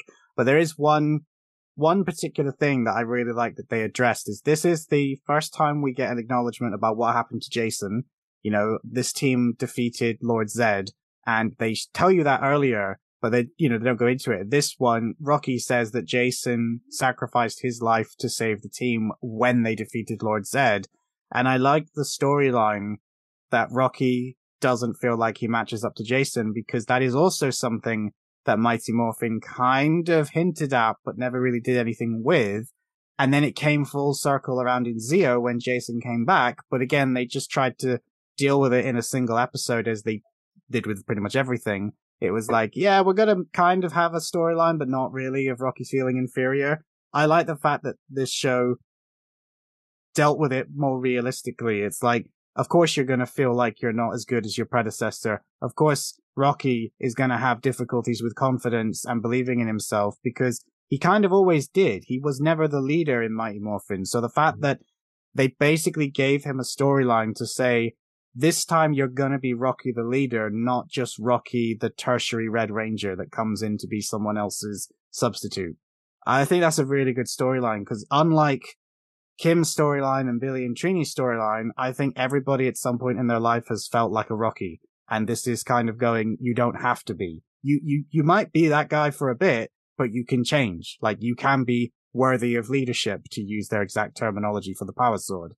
Off of that too, uh, in an interview that I had with Steve Cardenas, uh, a few years ago, we talked about that as well, um, to the point that he was talking with Ryan Parrott, and they they've tried to flesh out Rocky a little bit more in the comics. Yeah, and then more recently, up until I think it was just a few issues before number 100, Rocky got his time to shine. It was just him and I believe uh, one of the other Rangers, uh, Matt, the new Green Ranger in the comics, where that was his issue to like, I'm here, I'm doing this, I am saving the Earth, I am not a secondary guy. It, it's it really was a backbone issue as far as I'm concerned. No, I agree. Um, I, I, I keep up to date with the comics, but I don't read them as much as I used to. Not because I don't enjoy them, but just because of time and money. But I am happy that Rocky, well, all of the characters really get time to shine in the comic books. Like that is one of the best aspects of the comics. And I'm glad that a lot of that feedback from the comics fed into this show. And I'm glad that this show kind of fed back into official productions and other comic books. You know, it's, it's been a nice little loop. yeah. Now there wasn't a lot of action per se in this, with the exception of the few arbiter fights and the few rangers falling. But how did you like the kata and everything? Just just the the peacefulness that you saw, that you know trying to get back to it. So, um, yeah, I actually did want to bring that up because Eric Fuchs, I don't know what his background is, if his background is in like uh, any type of karate. Um, but when I saw the kata, I was like, that is a form. That is that looks like a real form, and it was like you said, very peaceful and very well choreographed. And it might be something that like um, a karate practitioner might actually have done in their like learning system. So I thought that was really cool, and um, it adds like a little bit of like again, I like I like when people implement katas into like a progression of yourself because right now they're trying to get back their peace. They're they're really broken down, but to do a kata and to kind of bring your morale back up almost like I think that was really smart to do because as a martial artist, you kind of do a kata to like not only refine your technique, but also to kind of bring yourself back down if you're feeling kind of stressed out or anything. Um, so I thought that was really cool. And I feel like I wasn't giving, I feel like I hadn't geeked out enough at the fights in this episode that do show up because Arbiter fights are fantastic. In the effects they use. Um, I, I'm sorry if I, I can't name the rangers, but there's like a yellow and a blue ranger, and they're like speeding. They're, they're like Yep. speedsters almost, and they're like really kicking the arbiter's ass for a second. And it was like really cool to have this variation between that because obviously we love martial. I love martial arts. I love to see that. But if I can see like some cool effects work mixed in, I'm, I'm gonna Like, help you out here. Um, Yes, those, please. those Yes. two rangers in particular, they're Ninja Storm, Navy Thunder, and Alien Ranger Yellow. Ignore the fact Hmm. that they're Alien Ranger because they're both essentially Ninja Rangers. Um, their Japanese, their Japanese counterparts were both ninja teams, so that's why you had that those speed effects. The fact that it's in the forest, like they were supposed to be channeling those sorts of ninja stereotypes. Essentially, is what those two teams have always represented. Got it. And Eric Fuchs is really good at at choreography, you know, choreographing stuff that isn't just karate based either. Because it seems like he just is mixing all these different styles together really, really well. So uh, I gotta applaud him on his uh, ability to kind of uh, choreograph according to the characters. Um, kind of what I mentioned earlier. Like you see, like in the first episode, there's different styles for every character. In this, in this one, it's really hard to like Hmm. to do that on a consistent basis and to really mix it up. So for him to do that is um quite impressive and shows a lot of dedication. Well, as well, the the I was gonna say the guy, but it actually changes. But the first suit actor, which is James Michael Robinson III, he portrays Arbiter amazingly. I have no idea how he can move the way he moves in that suit because I imagine his visibility is terrible. Um, Yeah. you know, j- the, the visibility in most Power Ranger costumes is bad, which is why they changed the visors to give them bigger peripheral vision. But the Arbiter's is the other way around. I mean, he has like a slit. He's like a Cylon practically. Right. Uh, so I, I have no idea how he's able to do that. I don't know if there's like little cuts that you can't see so he can see out easier. But yeah, I agree with you. Doing the Arbiter, whether he's in red or in black, i he always comes across as this massive bulk of a human, but can move like someone half his size, which considering he's in a big, full, heavy cosplay and he probably has reduced visibility, that guy's got skills. It does change, uh, in episode four, for some reason, both the stunt actor and the voice of Arbiter change episode four onwards. I don't know why. I don't know if he just wasn't available, but Um, second person is just as good. You know, you wouldn't Yeah. know. You wouldn't know. Matter of fact, uh, I was gonna say that episode three for sure. I mean, like there's a progression in the way he can move in the suit for some reason. Like in the first two, I kind of noticed that there's a little bit of like a, uh, you know, it's kind of stiff a little bit. Not to his fault. It seems like the the suit itself was harder moving, but it seems like he got the hang of it by episode three. And then uh, episode four and five happened, and uh, and you're like, damn, this dude is like moving even better. It's it's it's pretty cool that along with the progression of the production value, you also see progression in the performers as well that they're getting the hang of it and they're just like every time they come in to do these episodes they're like oh yeah we're much better than they were last time and it's uh it's cool to see that It probably goes to the fact like episode one is don't break the suit. Yes. By episode three, we can replace a piece. Yeah. Yeah. A hundred percent. And the other thing as well is like both of you guys mentioned the kata from a story point of view. It's the same kata that you see Kim and Tommy doing in episode two when they have their little flashbacks through romance. So I always read it as Rocky is essentially coming in to remind Kim that if Tommy was there, this is what you'd be doing and you need to calm down, which I like because that is kind of Rocky stepping up to the plate and going, I'm going to kind of come in now and be more of a leader, which I wouldn't normally do. I'm going to help you and you're going to help me. And they kind of essentially both then embrace the new roles that they're going to have. I get it. yeah spot on spot on That's episode three. And as Tom set us up a little bit ago, episode four is a massive tease because it doesn't actually follow on at all from episode three. It goes, let's have more backstory. And the really surprising thing is, I don't care because it's some of the best of all of the episodes by far. yeah it's really good i love i love episode four As I was doing my rewatch, doing my homework for this, my wife watched it with me and she's playing on her Switch last night and she's like, Oh, well, there's this guy and, wait, there's that guy. And wait, wait, wait, that's not a, and, and, and like she just put it down and was just in. And she's, she's not familiar with Time Force at all. Just the only few things like, babe, you need to watch this. Babe, you need to read read this. But as soon as we mentioned other characters from other shows that she was familiar with and the good writing, it just sucked her right in. Yeah, no, I, you know, it's a very bold move to have your fourth episode of your fan made project basically do away with your entire cast and introduce new characters for the entire run. Um, and yet I don't think I've seen any hate for episode four. Everybody loves it. And Time Force being one of the most popular seasons probably doesn't hurt. But also, it's a connection back to Zeo, like bringing the Machine Empire back. But again, they bring the Machine Empire back through Venjix, and Venjix has such a long history with Power Rangers, whether he's Venjix or Evox or Legion, whether or not you want to argue that he started in RPM, or if you want to argue that he started all the way back in Wild Force as the general of the Machine Empire. Oh wait, that force that he's just brought back. So I, I, I saw exactly what they were doing there with that, and I love them for it. Yeah, it, it was just super smart, super smooth. And again, you know, we're talking about the production value. This ramped up again. I mean, they, they not only had the Chrono suit, right? But they introduced the gold suit. They introduced uh, this Venjix suit. And then obviously Venjix, which we'll get to in the story, he morphs as well. So it was just so good. And they really pretty much did everything in 90% of it in one room alone. Yep. So I mean, it's like, hey, we're saving on it here. Let's see what we can do within the, the four walls that we have. Yeah, I, no- I noticed that as well.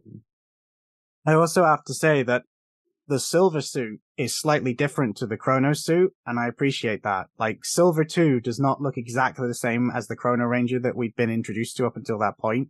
So mm-hmm. it really hammers in the fact that you're looking at a flashback, and we get a little cameo from Jen Scotts, we get one from Wes Collins, and timeline aside of why they're all in the same place, I'd love it. And the fact that they're fighting off the Machine Empire, it's like, I want to see this episode. Like, someone take me to this version where the Arbiter doesn't come in and mess this up, because I want to know what's happening there.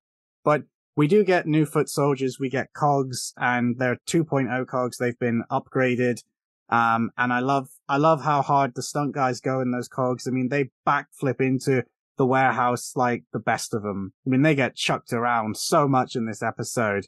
Um, I love how many little references, like we said before we started recording, they do Dalek references with their exterminate line. They do Borg references because they're trying to assimilate everything. And I also love that the power swords that they use look like a blend between the 2017 power sword but also they look like bladed putties because they've shortened the blade, so they look exactly like season one putties did. And I, again, any other production I'd say was a coincidence, but I'm willing to bet that it wasn't. Like they've deliberately done that to evoke the image of the putties, but giving the people that know the 2017 film another reference to point at and go, they did the thing. They did the thing, man. and as you guys said, Legion looks fantastic. I mean, it's one of their best suits. I mean, I, I genuinely think that the, the costume department needs a raise because Arbiter looked amazing. Red Arbiter looked amazing. All of the, well, most of the suits throughout the episode three, their rangers looked great. And, but the, the, the mechanical look for the Legion suit is just another level to me. I mean, the detailing work on the face, the LEDs in the eyes, the chest and the armor, the fact that it is quite clearly a onesie suit like a lot of them are, but then they've put tons of detailed pieces on top of it. I mean, if I saw that thing walking around at a convention, I would, I would be beyond impressed. I mean, I've seen some pretty good robot type suits in person and that's one of probably up there with the best of them. And the fact that it has moving parts as well is, is no mean feat. My only gripe about all the suits is that they took a perfectly fine Mega Man Mega Buster and changed it for the uh, Venjix Ranger suit. They painted yes. it. That's my only gripe. I'm I'm a huge Mega Man person, so it blasphemy. so, um, the the one you're mentioning, with like like the moving parts. Like, is it the one with the mouth, right, where it- Yes. it closes on Yeah. the mask? Dude, that was so cool. I was like, holy shit! Because at first he looked like Megatron from uh Transformers: The Last Knight. I don't know if you guys remember Yeah, the yeah. way Megatron looked. Reminded me of that, and I was like, oh, that's cool. It's like it's like a ninja version of that. And then like he closes it, like, oh shit! Like it's really cool how like they uh they stepped it up with the costume department. They need a raise, like you said. Well, the the thing as well is they they then introduced Gold One, which was fantastic because she's you know she's the daughter of the Time Force Yellow Ranger. She has she nails that you know the actress just nailed being Katie's daughter. Like I don't struggle to believe that in the slightest. Um, but the chemistry between Gold and Silver just works for me. Like those two, I don't know if they were cast together, if they'd worked together previously or what, but those two I just instantly believe that they've been friends stroke partners for many, many years. And Mhm. the fight that they have with Legion and the little bit of backstory he gives, whether he's Legion or he's Evox or he's Venjix, blah, blah, blah. That's great. Feels like an episode of Time Force. And then to top it all off, you get a guitar Time Force riff as she lays the smackdown on him. And it, I defy anybody to watch that bit and not just be sat there with your arms in the air going, yes! but because this is unworthy, that also wasn't the end. And then Legion gets up and says it's morphing time and turns into the Venjix Ranger or the Machine Ranger or whatever his actual official name is. Venjix but I got Ranger. sorry, Venjix Ranger. it is, it is Venjix Ranger. But I gotta say, the actual visual design of when he's morphed, although he has less mechanical parts on his chest, I love the fact that he looks like a cross between a Mighty Morphin Ranger because he has the buckle, he has the white diamond, his head and his shoulder pads look like a Kamen Rider, and the rest of him looks like a Guyver. The fact that they Ooh. meshed all that together works perfectly for me. But it goes Yeah. further than that because this is where I think Aaron's dying to say this himself, so I'll let him in a minute. But Oh all of God. his choreography feels like Scott Adkins is in that suit and he's doing the Guyver kick, he's doing Kamen Rider kicks, he is zipping around like any of the Guyver films. And I think that was such a smart decision to give Toku fans so many more references that are outside of the Power Rangers spectrum. Yeah, dude. Um, he he's also assisted really well with like good camera work as well because the Yellow Ranger does a, a spinning hook kick and he dodges it, but the camera follows him as Yeah. he dodges it. So it was like this cool movement. And and like you said, like he does like a um he does like a double kick where like he goes in the air and he and he hits the green the Silver Ranger and the Yellow Ranger both with the same with the same foot.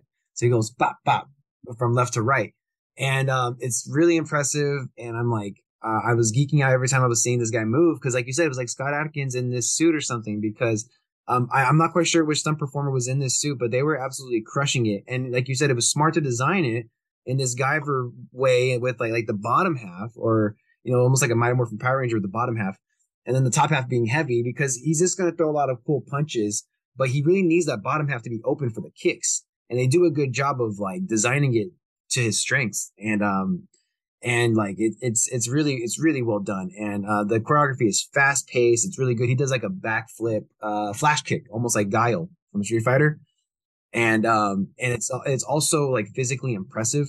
Like they really they really stepped it up here. And i, I don't know if fuchs um choreographed this as well but again there's just an, another progression. I feel like this whole series is about is like the underlying theme is progression. And it's cool to see like this be like almost like I don't know how they're gonna top this, in my opinion, because and I, it's really impressive to me, and uh, I feel like I'm geeking out too much, but yeah,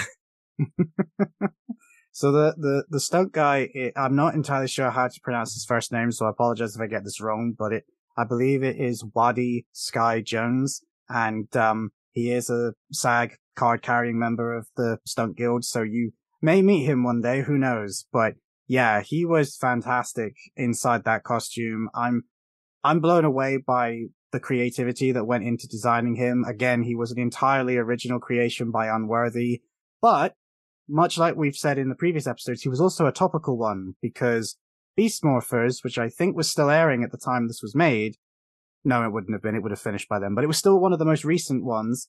It reintroduced Evox, which turned out to be Venjix. So the fact that they then kept that going in Unworthy and made it so that people that were watching the show still And it's like, ah, ah, I know this because this has just been in the show, but it ties all the way back to older seasons. It's so smart from a storytelling point of view.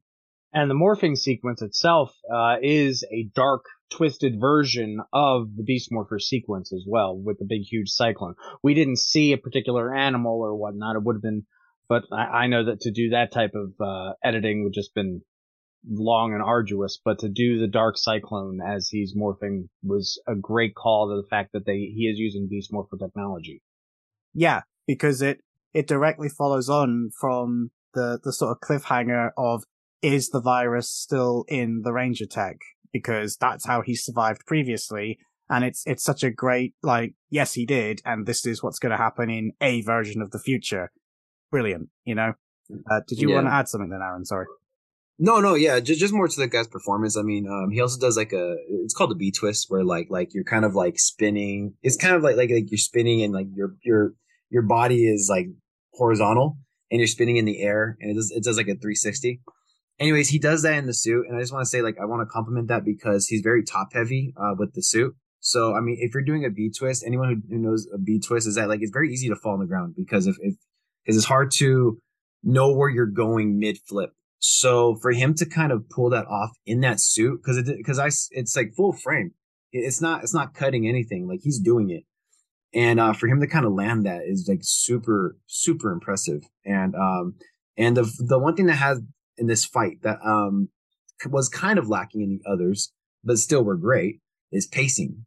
There was a lot of cool like movements where it's like you know the uh the silver ranger's throwing like a uh, like three punches and he's like doing like three blocks all right? And then we have like a cool like flash kick moment. Okay great. Now we're back to like quick movements. Okay cool. Character moment here. You know it's it's really paced well. And i think that's what makes this scene so great is that there's character work in between the fight.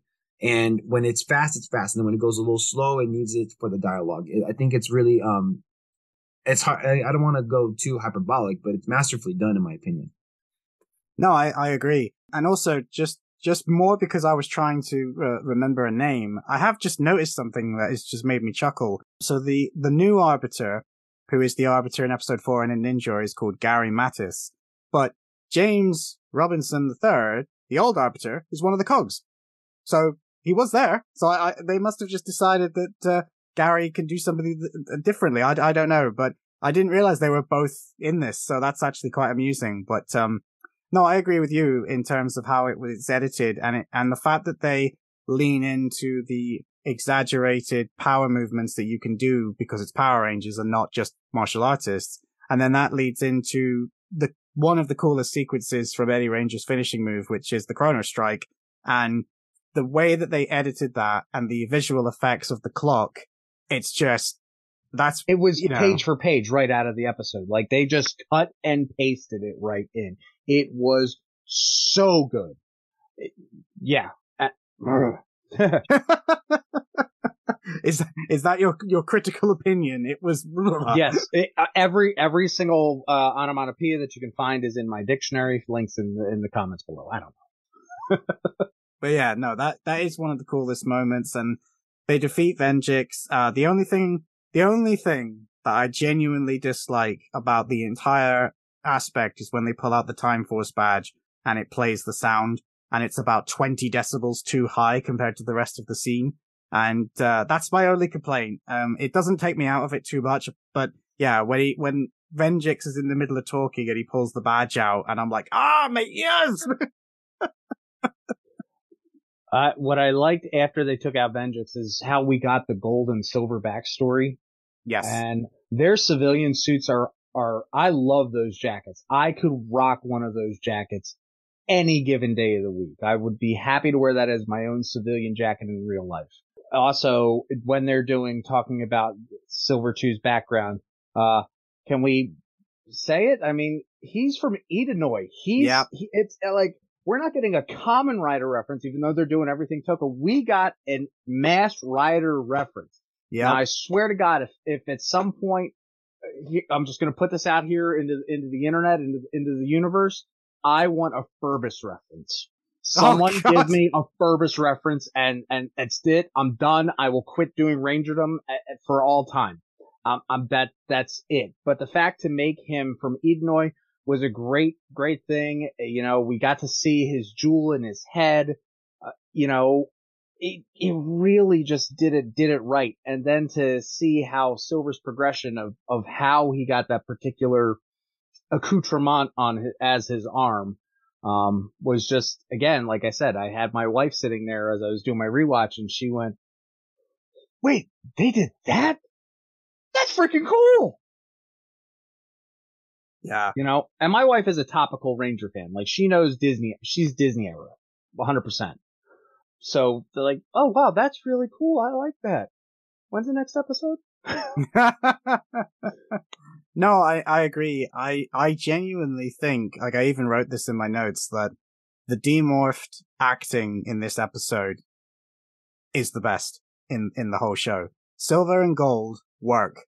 And I, I, credits to the actors. I mean, I could just sit there and listen to those two give each other shit happily and just hearing about their story, how they came to be, actually seeing the flashbacks, like you said, we get to see that he's from Edenoi, which is such a deep cut reference that I bet went over so many people's heads. I mean, you don't willingly remind people that Masked Rider exists, unless you want a Ferbus reference, apparently, then you might. But uh, most people, I think, are happy to not remind people. I mean, I'm half expecting in the next episode to get a Beetleborgs reference since they love the Machine Empire so much. That would just complete the Forever Red, you know, circle of life. But uh, I, uh, you know, I couldn't, I couldn't give this one enough praise. And the fact that they managed to fill in all that exposition about themselves just in time for the Arbiter to show up and ruin everybody's day I think in another production it would have felt too rushed or too amateurish, but somehow they make it work. And I think that goes to show how much they've grown from where they started in episode one. One thing I did like is in the backstory how you saw in the previous fight against the Cogs and the Legion when they were doing the blaster effect or going over each other's shoulders, you saw them training that in their montage. You yeah. know, I like I like seeing when you have that type of hey, we have this this flow, this dynamic. Like silver and gold here really do feel like maybe they're not necessarily part of the main ranger team, that they're kind of like their own little spec ops group, their their own yes. little dynamic duo as it is. So it's really nice to see that, you know, not every ranger has to be all on top of each other either. It also helps as well because the civilian jackets feel like a cross between Time Force and SPD and that whole training sequence feels like it was taken from the SPD episode where we see some of their training sequences, which mm-hmm. again, I'm sure was not by accident. But the fact that, cause, you know, the debate of whether or not Time Force is an evolution of SPD will probably rage to the end of time. But the fact that we saw this sort of union of those two organizations, I thought was a nice touch. Uh, just want to give credit to Jordan Barnett's directing because I know I know we're talking about the acting, we're talking about everything, um, everything, even like with the costume design and stuff, and I got to give credit to Jordan for like I think he's I think he was really learning throughout like these past few episodes like what was working, what wasn't working, how to get better performances out of your actors. And I think uh, working with a fresh set, uh, I think it was easy for him to be like, okay, cool. What what what worked with the with the main crew, and what can I kind of change? And I think that's what he's doing here. And um, obviously, Jordan is like the creative guy throughout this whole series. So for him to kind of take over the directing from Nicholas Ortiz I think it was smart because he's really invested in this project, and I, I, and I think the directing has gotten much better as it's gone through. I think that's probably why everything gets better is because of his creative vision and for him sticking to his guns and and really being hands on there. So, got to give credit to Jordan. I think. Oh, oh yeah, no, hundred percent. I mean, uh, the actor that plays Silver, I mean, I alluded to it earlier and, and Tom just did as well, but when you actually see the Arbiter beat them down and then he gets his arm taken, uh, that scream that he gives is Crazy. genuinely one of the best screams I've ever heard in anything for getting like, a, there's too many times where people try to undersell it and sometimes that works, but I think, you know, having your arm quite literally cut off is going to get a stronger reaction than, no, which, you know, I, I, a lot of people seem to do that. And it just worked for me. And the fact that you then see him essentially build himself a new arm is just icing on the top. Like you get to see him forge himself back together and turn into the Chrono Ranger. It just, it felt like you're watching something like out of Spawn or something all of a sudden, and that's that's great for me. Dude, if I was on set and I heard that, and I heard him as soon as he let out that scream, I would have believed that he actually got his arm cut off because it's actually like really believable. Like you said, I, I mean, yeah, that scream was when I heard it too. I was it was taken I was taken aback because like you don't hear even in in real movies screaming when your arm is chopped off. You know, like like you said, they undersell it, and for him to kind of go the opposite direction is um i don't know it, it, made me it made me feel for the character more even because i was already like this guy's awesome but yeah yeah. And before he even got his arm chopped off, this the fight with gold and silver. I mean, the morphing sequence was spot on to Time Force as well. Yeah. Um, the the the the fight itself had a very it felt good too. They had the different uh the maneuver this, maneuver that. You know, because they are a military force, they have that reference like hey, we need to do this, we need to do that. And the fact that the Arbiter used the morphing grid to get through their chrono strikes, or at least to slow down time to understand what was going on, like, come on. Someone was either watching The Flash that week when they were writing it, but it just looked so smooth that it, it made sense.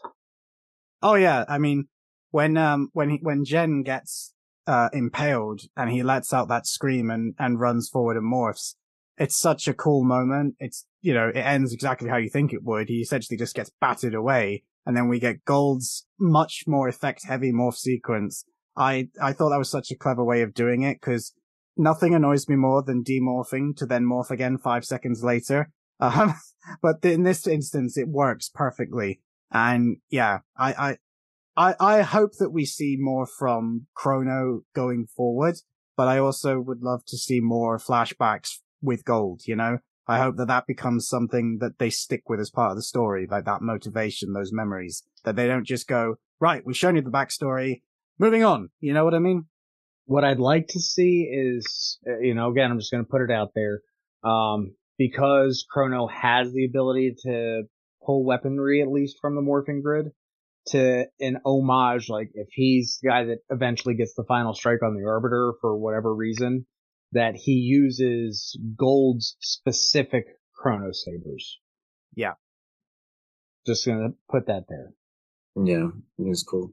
Oh, by the way, by the way, with the action again, um, you mentioned way earlier that like in the beginning it's kind of like Sakamoto esque, and then it gets more modern sensibilities in in like the later episodes. This is an example of that. I think that's really cool that they kind of were like, okay, cool, we did the typical Power Ranger fashion style camera work, but let, let's do our own thing now. And for them to kind of even use a little shaky cam, but it was like wide frame, it's actually really cool. And it added more to like the impact of the Arbiter strikes because these guys are already proving that they're really good fighters. So to add the shaky cam to kind of make it a lot more dynamic, a lot more hard hitting was a, a really smart uh, decision, honestly. And I think that's probably why we can maybe think that he's moving better is because there's a little bit of like the shaky cam going on where it's like, oh, he's more hard hitting, but it's probably the same type of movements as the past episodes. But their use of camera work really sells it um, even more. So um, I just wanted to, I guess, bring that up. Yeah. Well, I, I something that I I did make a note of, but I think we just got distracted by the fight sequence is that when they do the Mighty Morphin stuff, it feels like a Mighty Morphin episode. But this is a Time Force episode. So the tone is completely different because Time Force's tone is completely different to Mighty Morphin. And I feel like all the stuff pre Arbiter arriving feels like an extension of where Time Force could have gone. You know, this, if, if you told me that this was just like a Time Force epilogue, I'd be like, yeah, that, that's fine. That works for me. Then the Arbiter shows up and it becomes an unworthy episode. But I feel like the fact that the the fight sequences and the style of choreography and the way it's shot is different is reflective of the fact that they want to, you to think of the way that Time Force did its stuff, which had a lot of American footage shot, even though they did use a lot of Time Ranger, but there was a lot of American stuff done because they were trying to do something with Time Force. They were trying to push it to the next level and they were thinking like maybe we're going to try and get an older audience this time, but because of other shenanigans happening in the background, and unfortunately, the year it came out, they kind of had to scale back with a lot of that and change aspects that, you know, but Time Force was still much more mature than pretty much any other season. Not necessarily since because RPM exists, but it had a much more consistent mature tone. For Power Rangers. I'm not saying it's mature, but you get what I'm saying, and I think this episode tried to It's reflect that. Scaled with the audience. It's scaled with the audience, pretty much.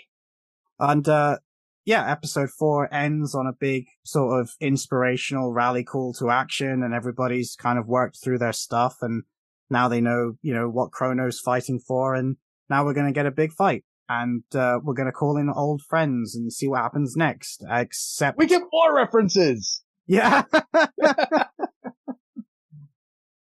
and obviously we get the hint that maybe the Venjix Ranger is going to come and save the day as well and do some more Guyver kicks or flash kicks.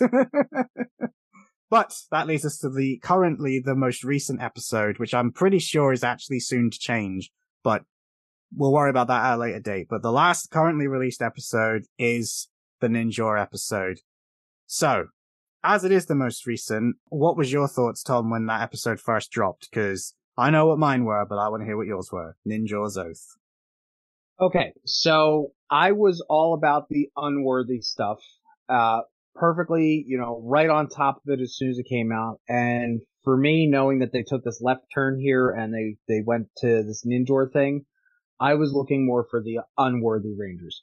So I didn't jump on it as soon as it came out. I regret this. I because I absolutely should have. Um, not saying anything against them, but it's just like, well, wait, wait, wait, wait, wait. I, I just had you know a little bait and switch over on number three, and, and and a total bait and switch on episode four, and now we're going over here to Ninjor. But again, it's all world building, and it makes sense, eh, you know, in the long run. Uh, I enjoyed it. I think it was great. Um, especially the fact the suit looked good. The reference to using the voice was fantastic that they brought back from the original series. Yeah. Um, I mean, the Marvin the Martian esque thing was was great, and we know that we're also going to get NinjaCon from in Ninjor's spinoff in the last Ninjetti. Um, seeing that this is going to kind of be like the place where they multiverse themselves or have their own extended universe in and all of itself is fantastic. I have nothing bad really to say about the the Nin- Ninjor episode, Ninjor's Oath. It's was shot one spot pretty much. It was nicely done. The C the the CGI, everything that was added in post made sense. The the references were were just right. A- a- you couldn't go wrong with it, in my in my opinion.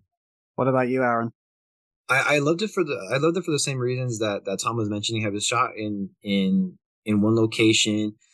Like I said, the Zach's return interlude was really smart to have it in between. You know, episodes. I know that there's reasons now. I'm clear. Like there's reasons why they did that, but to kind of have another interlude um in between episodes is really is really cool and adds to like this series's I guess like like like the the the greatness of Unworthy is like yeah we got episodes but we got but we're so good at what we do we have interlude episodes that are just like simply fight scenes of characters you just saw in episode three. And I think it's really well done and I think the camera works good and I I like that there's a, a it, it goes opposite of episode four and just is like a little corny cheesy I like it and then the fight itself is is really really well done and um Ninjor kicks ass I love I love the way Ninjor fights Yeah. um, I gotta give credit to the performance there. Um, and Arbiter, obviously, this is where I was like, okay, Arbiter, Arbiter is moving really freaking cool and like really fast. Like, like they definitely got the hang of it, Yes. and they definitely can spare a couple parts if they need it. And um, yeah, so I, I like it for those reasons. I thought it was great. Well, th- this episode is is I w- it's not my favorite because there's too much good stuff in the other episodes. However, it is a personal sort of. I don't use the term guilty pleasure, as you know, but it's if I did, this would be it because Ninjor is one of those weird ass characters. It's a love him. It's a love him or hate him character. Like as much as I said, I do love the fact they brought back the your- the Marvin the Martian esque voice. It was, it, it it's like sandpaper on my ears back during Mighty Morphin season two, Mhm. and yeah, they toned it down for this. But yes. Yeah, they definitely did. But I love the fact that they used the original voice because there is another fan film out there that brought Ninjor back and they just made him a generic sounding guy. And it really, really annoys me because I'm like, that's not Ninjor. That's just a I random believe guy. that's actually the ones in the Power Ranger Extended Universe uh, through Nerdbot and Crimson Studios. Say again, sorry? I believe that particular ninja you're referencing is the one from uh, the Bloodline of the Grid universe, the extended No. universe. I'm re- I'm referencing the one that Bat in the Sun did for Power Rangers versus Street Fighter. That okay, yep. Because I know they're doing one over on that side too. Oh, okay. But uh yeah, the fact that they they kept this ninja as you know, you've come to challenge the great ninja, that just did so much for me. And the other reason why this episode works is because one of the consistent things that we've all said through this entire show is the Arbiter shows up, the Arbiter kills whatever gets in his way, or he makes them look like jokes. The Arbiter shows up in this one, goes in for the killing blow, and Ninjor goes, yeah, okay, this should be amusing. And you've never seen that at any other point in the show. And that first way he just catches the sword and he's like, well, you wouldn't be the first. I was like, yes, kick his ass. it's like you, after all of the heartache and killings that he's done, the audience is like right there with Ninjor. You know he's gonna lose. He has to lose. There wouldn't be any more episodes. But the fact that he actually can stand up to the Arbiter is the first time it's happened in the entire run of the show. And that leads into Aaron's point, which is this is the first time we've seen the Arbiter actually have to work for a victory. So he actually shows us what he's capable of. And it just emphasizes how much he really wasn't trying in those earlier episodes. Yeah, yeah, exactly. I, I really love the dy- like the big movements he's able to do now. Like you know, before it was had to be very straight, but he's very he's even kicking. And before he would throw a couple kicks, but he's throwing kicks left and right on the choreo, and uh, and it's and it's really cool. And I, I really love how um after episode four, the heartache of episode four and stuff. Yeah, like you said, like it's just like a switch to this lighter tone and for me it was it was much needed because I was like, damn, like this feels like a downer. I have to wait so long. But then Ninjor comes in with this with this corny, cheesy like persona I'm I'm not familiar with. So when he came in, I was like, hey, this guy's really cool. I've never seen him in any other any of the other shows. And then when he does his like his morphin thing where like like the, the ground turns into fire, what is that? what he's Ah. doing? Oh, Oh, that's So that- sick. I I have rewatched that segment of that show over a dozen times. The the music, the hand signals, the Mm. the references, the fucking like if you're into anime and you know your Naruto, you know your ninja and ninja history, like all of this is just gold. Like never mind the Power Ranger lore, which I'll get back to, but that that whole sequence is just ninja heaven. Like he incorporates so much stuff. So to answer your question, Aaron, rather than just saying how good it was, in the television show, Ninjor is essentially well, who gives them their powers back in season three after they lose them at the start? Like they lose their powers, they lose their swords. It's actually a really good sequence where the Zords literally fall apart and explode, and it's really kind of heartbreaking as a kid to see that. Um, so Ninjor is essentially going to be the source of their new powers. He's the person that originally created the power coins in that lore at the time. It's kind of become a bit murkier as it's gone on, but he, at that point, was the creator of the power coins. So he essentially makes them new powers with new Zords and new, a new source of power, which was to be a ninja instead of relying on the brute strength of the dinosaurs. Hence why they get new Zords, but their costumes don't change because it was just giving them their powers back. So what's happening in that sequence is Ninjor is essentially unlocking all of the six animal spirits that he gives to the Power Rangers and he's channeling them into himself, which is just one of the most badass moments in all of Power Rangers history. And the way he then literally delivers the, it, it works so well thematically because Arbiter has been saying that he's the will of the morphing grid. And then Ninjor turns around and says, no, bitch, that's my job. I am, and then goes through every animal spirit, and it, it, I know it's the limitations of the fact that it's, uh, it's, you know, it's a, it's a web show, but that final shot that he does with the Falcon tornado, I do wish, and I'm pretty certain that's what they wanted to do as well, that it had actually taken Arbiter off his feet and landed him on the ground, so that then he could have come up Undertaker style without, you know, and just floated back up and gone, but it protects you no more. I, I'm pretty sure that was the vibe they were going for. But that whole sequence is just amazing. And I'm sorry, Tom. I can tell you want to geek out and add it as well, so go for it.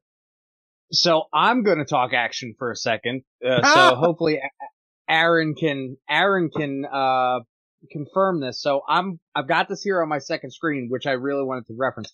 So when he does the ape, if I'm correct, that is shall that's uh monkey. If I remember correctly, they they they loosely based that hit on uh monkey style, right?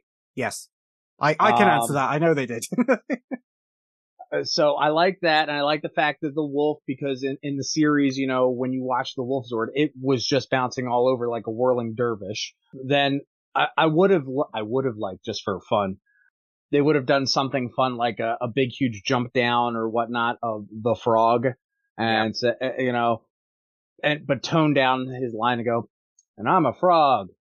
yeah, you know, to, to the, the, referencing the Adam ultimate the movie. reference to an Yeah. ad-libbed line that has outlived that film. yeah. The the frog was okay. Uh, you know how they did the CGI and they put it into to his, you know, the the leg and the arm for that push maneuver was really nice. Um, the crane with the multiple hits at, at one point, I think it, w- it would have been too spot on if they would have done like Karate Kid crane.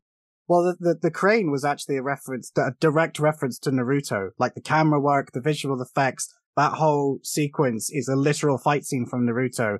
And Oh. I cannot for the life of me remember the names of the characters because my Naruto knowledge is rusty. But I, like, they, they put a thing up showing you the side by side and it is spot on. And I can see Aaron's nodding his head. Yeah, it's so just so good. Yeah, it's fantastic. Um, he does like a cool Shaolin thing with his feet, where he's like sep- where he's like getting in the wider stance, ready for like that big hit. Um, really, I really love, I really love that as well. Um, there's just so many cool moves that that's in this fight alone. Um, that makes me really love it. And on top of that, I mean, the the, the costume design of Ninjor. This is my first time seeing his costume. Um, it's really like sleek, rounded off and stuff, and I, I really, really got to admire the work here done by them. And Arbiter, Arbiter's for some reason looks even a lot more texturized, like his costume. I don't know if I'm tripping or not, if it's the camera, but even his No, costume looks a little bit more upgraded. I, I think the Arbiter costume has changed throughout the episodes. I think they've got Okay. multiple Arbiters now, and I think that's part of the reason why this one moves better. I think this is a 2.0 Mhm. Arbiter. Got it. That makes sense, man, dude. Um, I I don't know. I'm geeking out more in this episode than I than I expected, but um, I mean, because I I rewatched it yesterday and I was kind of taken aback by how much of how good it was. So um, I mean, I really like his confidence. Uh, like you said earlier, like everyone is kind of getting beat down by Arbiter, and he's and he does still, but the sheer confidence of his character, like like no, I can take you. No, I, I you know, even though he loses, like bitch, I got you. You know, like it's it's really cool. Uh, everyone else is scared by Arbiter. He was the only guy that seemed like really wasn't. He said, Um, "Fuck around and find losing. out." Yeah, so um, I'm excited for Ninjor to come in and like and like teach uh, the unworthy guys. Right, that's kind of how the episode Yes. ends off. Yeah, in a montage sense. Um, but yeah, no, love Ninjor now. So, thematically, lore wise, Ninjor is essentially like a master level wielder of the morphing grid. He can do stuff with it that other people don't even know is possible. Like, that's why he's like, as you said, he's confident because he works out who the arbiter is. Like, that's what I like. Like, even though he loses, Arbiter realizes this guy's actually a threat. Like, I cannot just mess around and let him get away, because if he does, he could actually pass on his information to other people, and then they might be a problem. Which is, like you said, exactly what's going to happen. But even in his defeat, the Arbiter pays him a compliment. He literally is uh, surprised that he was able to deflect the killing blow, because no one else has ever been able to do that. And then Ninjor channels his big Kamehameha wave and fires it off, giving us his iconic line of evil makes me so angry. And you get the fire in his visor, which is a direct reference to season three Mighty Morphin when that used to happen all the time. But the rest of the conversation, the exposition that goes on between the two of them, this philosophical debate of does the Arbiter have the right to decide whether or not the Power Rangers are good guys or bad guys? Who says whether or not they're heroes or villains? I actually spoke to Jordan about this um, when the episode came out, and he was like, "You're gonna like where this goes," because I basically said like Ninjor has him pegged because there's this big thing of can the Arbiter be redeemed, and the answer, in my opinion, is no, because it's one thing to be redeemed if you're like you believe this stuff and you've only gone so far with it, but he's slaughtered hundreds, if not thousands, of other rangers. He's made whole dimensions essentially defenseless if bad things happen. Because we only ever see him killing the good guys. He doesn't seem to go after the bad guys of each dimension, which is just crazy to me. Ninjor has him pegged within like the first two minutes of meeting him. It's like, yes, you say this, you say that, but you're just another self-righteous bully and I've got to stop you. And to me, it's like Ninjor's strength is up here. You know, he might be a really good fighter. He does have a lot of power, but his awareness of things and the fact that he does have the same history, the same knowledge of the grid that Arbiter does makes him on his level. And that is what works so well for me. It's, it's so cool when he does dish out his powers in a way that we never saw on the television show. But at the same time, his threat is yet to come. Like we all know he's going to get his little bit of revenge by passing it on to the unworthy team. Now, can I, can we theorize here for a second? Or are we, are we at that point yet? Yeah, I think so. So I'm going to theorize here going forward, um, not talking about the other projects that Unworthy Productions is doing, but just sticking completely in the Unworthy thing. Um, if Ninjor does catch up with the Unworthy team, do you think they're going to combine the ninja powers Uh, with the MMPR powers?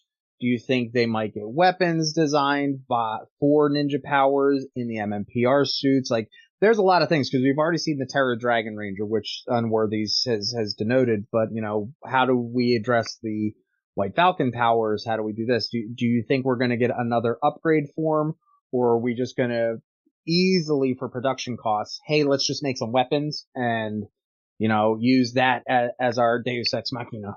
I think they will basically do what they did with Ninjor. If, if he does pass on the ninja powers, I think they will essentially be spiritual add-ons in the same way that Ninjor uses them. They won't well, they might, but I can't see them doing new suit designs or new weapons because if they change the weapons, that defeats episode three's whole point of Rocky getting the power sword and Kim taking the dragon dagger.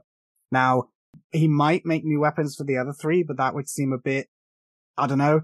Um, Off balance. That, yeah, I, I think it's more likely that he will essentially have them train, skill up, and then say, right, when you need them, you can now call on the animal spirits in the same way that he does, and they will infuse you with more power. So you'll actually be able to stand up to the arbiter in the same way that Ninjor did. So they'll be using both the dinosaur and the ninja powers. And I think, I might be wrong, but I think the White Falcon powers will go to Chrono because he's, Ooh. he's basically their sixth ranger at this point. I don't, Ooh. I don't think they'll try and do a new Tommy or a White Ranger. I think they'll give it to Chrono. That's an excellent idea. Like, cause, and it just comes off, you know, going off of like what the Bloodline guys are doing, how they've upgraded their, their guys. You've seen the, their Time Force Zeo hybrid. You've seen DJ's, um, what, what that hybrid ranger? Oh, Christ. Sorry, DJ. Um, I, have known DJ for years. Um, whatever his name, the character is. Oh, crap.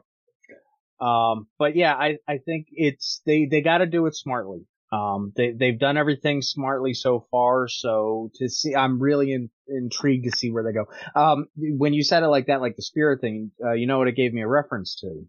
Um, the never, uh, for those of you guys who don't know, there's always been a crossover in Power Rangers, but there were certain seasons in the Disney era that didn't get the crossover in, in the episodes.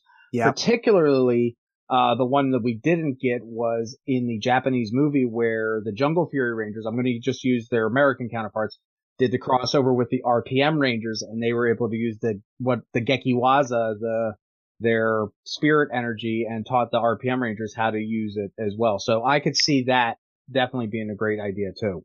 Yeah, if, they incorporate the animal spirits in a similar way to how Jungle Fury did it, which there is precedent for, because as much as I don't like the season, Megaforce did it, where they had Casey come back and teach their, some of them how to use animal spirits that could actually work. That would be a really good way of, cause they, you know, they've already got the models. They've already got the CGI models that they've used for Ninjor. So it wouldn't be that much work to manipulate them. Mm-hmm. What about you, Aaron? What are your thoughts for the future? Um, I'm just looking forward to more Ninjor. I'm looking forward to more Ninjor. And now, now that we talked about the episode, I'm looking forward to him being like the grandmaster, teaching these guys. And I'm looking look I'm looking forward to like honestly, um, better performances acting wise from these guys. I like I said, Jordan's direction has really been stepped up throughout the series, and I, I think like what we got coming up next is going to be really special with regards to acting and you know obviously I think I'm really confident in the action. There's nothing really I can hope for with the action. All I know is that it's going to be freaking great. So um, I'm excited to see, you know, how the performances, I guess, progress from the actors and the stunt actors, because um, I do want to see the unworthy team get back into action. You know, I, I got I got my fixing with the with the Time Force era because I love Time Force. By the way, I feel like I haven't really been clear. I'm rewatching Time Force because it was my favorite era, it's my favorite designs. Now that I got my fixing of like really cool Time Force action, uh, I'm ready to go back to like the unworthy guys. Uh, I'm looking forward to that. Theorizing, I don't, I'm not sure what's going to happen all, all, all I can hope for is that it's just going to be an, another like great episode. So, yeah. Yeah, I mean, I think Ninjor coming back solves one of the things that the show has been consistently trying to do, which is pretty much the entire show is just them trying to get back to the command center because they need to talk to mm-hmm. Zordon. And I don't think that's ever going to happen. But I think bringing Ninjor in is basically going to give them that mentorship and that guidance that they need right now. Yeah. And I think Ninjor being Ninjor will be able to help the Chrono Ranger get through his shit, essentially. He, he, you know, the Chrono Ranger was a great guide for the others, but he has still got a lot of baggage himself. And Ninjor, as much as he was, you know, OTT with his voice, he was actually very good at knowing what to say to the Rangers to guide them through their problems of the day. Yes, they weren't these sorts of problems because it's a very different show, but I think that would be a great way to kind of bring his mentor character full circle of, you know, the Chrono Ranger still needs that mentoring and guidance and Ninjor could be the one to do that. And then that would be a great way to give him the Falcon spirit if that's what they choose to do. Yeah, and that's one thing I, I liked about using Ninjor as a character actually was because I mean, watching the episode, I was kind of like, why did they choose Ninjor as like this guy to be their mentor? That's an interesting choice. I mean, these guys, I mean, could could have chosen any character, but because of so how dark and drab everything is for these characters, bringing in like this really like uh almost upbeat type of character, I like it's it's actually really like necessary, and uh I, I kind of see it now why he's this why he is the mentor, and I think that's a really smart decision. On the flip to that, it's on the same well, not the flip on the same note to that, it makes more sense to go chronologically through the season. So going to or adapting the ninja powers is a natural progression. Are we going to see Thunder powers? Probably not. But having Ninjor being more mobile as opposed to, you know, the Space Wizard in a tube makes a lot more sense. Yeah. Yeah. And it, it also helps as well because, um, you were saying about why, why would they pick Ninjor? Well, they made a lot of references to MMPR, the movie throughout this entire series. And Ninjor is basically the television's version of Dulcea from the movie, which is where the Ninjetti are from, because they don't actually call themselves Ninjetti in the television series, but they made a point of fusing those two conflicting laws together and trying to make them work. So I'm try. pretty. Hmm? Try. Big try. I think that's going to go somewhere because there are other side projects that are coming. There is an Ninjetti project coming and the next one is the Psycho Menace, which sounds like the most random of them all. I'm really curious to see how that's going to play into it. And that could get us so off topic. I'm not going to go too into it, but I will just say I'm very excited to see the Psycho Rangers again and whatever it is that they're going to do with them. But also, we've mentioned Bloodline of the Grid quite a few times throughout this. There are actually Bloodline of the Grid people who are going to be in the Psycho Menace, one of which is Christopher Khayman Lee, who was originally Andros from Power Rangers in Space. So I'm sure that's going to get a lot of attention when that does eventually come out. Yeah, I think it's going to cool. be great. And I, and I, if, uh, well, I have my theory. I'm just going to put it in the chat later. How about that? Okay. Yeah, that's fine. That, that way we don't soapbox and go even more off topic. So that's pretty much us discussing about Unworthy drawn to a close. Is there anything you guys would like to add that I just haven't brought up for you or you've remembered at the last minute before we close off? Uh, I, again, I just want to say cheers to everybody in the Unworthy Productions. They started with a great fan film and, you know, as someone who I am extremely critical of Power Rangers, I know it is my, my side gig. It's what I do. I will call BS for BS. Um, I've even said even to a particular writer of Power Ranger stuff, like, dude, seriously, like that's lazy writing. Um, I, I have to give them the highest bona fides and the highest respect. They have put out a great product and to see that they're sustaining it and keeping it going says a lot to them and also to the fandom who's as particular, um, that's, that's supporting them. So cheers to everybody involved in the project. And then for me, uh, I want to give my flowers to Eric Fuchs and the stunt team behind this uh, series, everyone that's worked on it. Fantastic work. I think there are kids who are going to watch this web series and honestly be like transfixed and be like sent to another dimension the way I was when I saw Time Force as a kid. I think the way that Isaac Florentine's work and Sakamoto's work really impacted me as a kid is the way that Eric Fuchs and Jordan Barnett's work is going to you know, go with kids as well. So I think, um, I got to give my flowers to them because, um, I think they're going to really inspire a whole new generation. You know, this generation is on YouTube. They are watching web series. And I think, um, this will add some great, this will add some great lore to the Power Rangers franchise. And, um, yeah, so giving my flowers to everybody involved, just like Tom. Um, but I had to give credit to the action department because that's really throughout this whole series what I've been like looking at due to my lack of knowledge in the lore. So. Oh, I forgot. I do have one gripe. Oh yeah. Shorter intro. Oh, that's right. Oh, uh, yeah. Episode four is where we we don't get. It's not the debut, but episode four is where we we get a theme song, and I really like the theme yeah. song. But I do agree with you. It it, it could do it, maybe a little bit shorter when it's actually in the episodes. The fact that they've got like a full length song is great. But yeah, uh, when it when it starts to be the intro of multiple episodes, I think rewatching this is going to be like skip. That's my only gripe, really. But I do just want to add to something that Aaron just made me think about when you said that you were really influenced by Sakamoto and Florentine. Obviously, Isaac Florentine was on Power Rangers, and it just had completely skipped my mind when I was saying about the Scott Adkins infused fight scene. Well, another way of putting it would be an Isaac Florentine fight scene for episode four. So there you go. You've just unlocked yeah. perhaps the mystery of where that inspiration came from. One was Sakamoto, yeah. one was Florentine, which would not surprise me. It's crazy. And on that bombshell, I think we're about done. I think all of our voices are ready to stop talking now. So I'm going to hand you back over to the me of the future to tell you what's coming next. All right, that's it. You've reached the end. Conclusion finito. One thing I need to say that I was going to say in the intro and then forgot and then decided it wasn't important enough to re-record it is yes, I'm aware if you're a die-hard fan, I kept saying Shattered Dimensions when I meant to say Shattered Grid. Shattered Dimensions is the Spider-Man game about multiverse Spider-Man coming together. I think at the time I had that in my head for some reason. Uh, I wasn't corrected anytime I said it, which was a bit weird, but yeah, Shattered Grid is what I was talking about anytime I said Shattered Dimensions. Um, not to be confused with Battle for the Grid, which was the video game adaptation of Shattered Grid. So, you know, there's a lot of different versions of those specific words out there. It's quite easy to get them confused.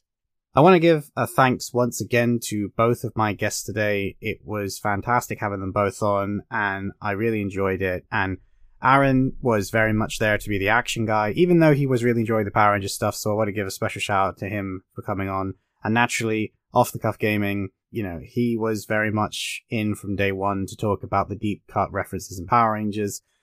Given that we were trying to talk about four episodes and two interludes, I knew that this was going to be difficult to condense and cover literally everything.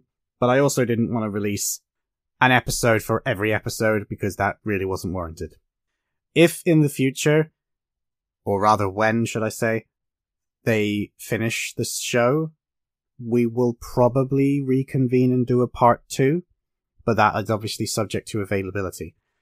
I hope that the Unworthy team is able to give us a satisfactory conclusion, and I know that they are working hard on their next project and episode 5 when that is ready. So I know that it will happen. It's just a case of being patient and waiting for it to that is going to be about it. Again, I know this has been a really long one, so thank you for being so patient and listening to the end as always. The next episode is actually going to be a conversation with episode, and Normally, I would leave that as a sort of teaser to get you to be interested, but in all honesty, this one is already done. It's already filmed, so there's no danger of me having to make a last minute switch. This episode will be a conversation with Jean Paul Ly, star of Night Shooters and Jailbreak, which is currently streaming on Netflix. He has also been in a bunch of other stuff. He is a stuntman. He is a stunt coordinator. He's a fight choreographer. He's recently dipped his toes into becoming a director, and he had a lot to say. I hope that you guys will be excited for that one, and I shall see you then. But until then, guys, take care of yourselves, and I will see you in that next one. On the action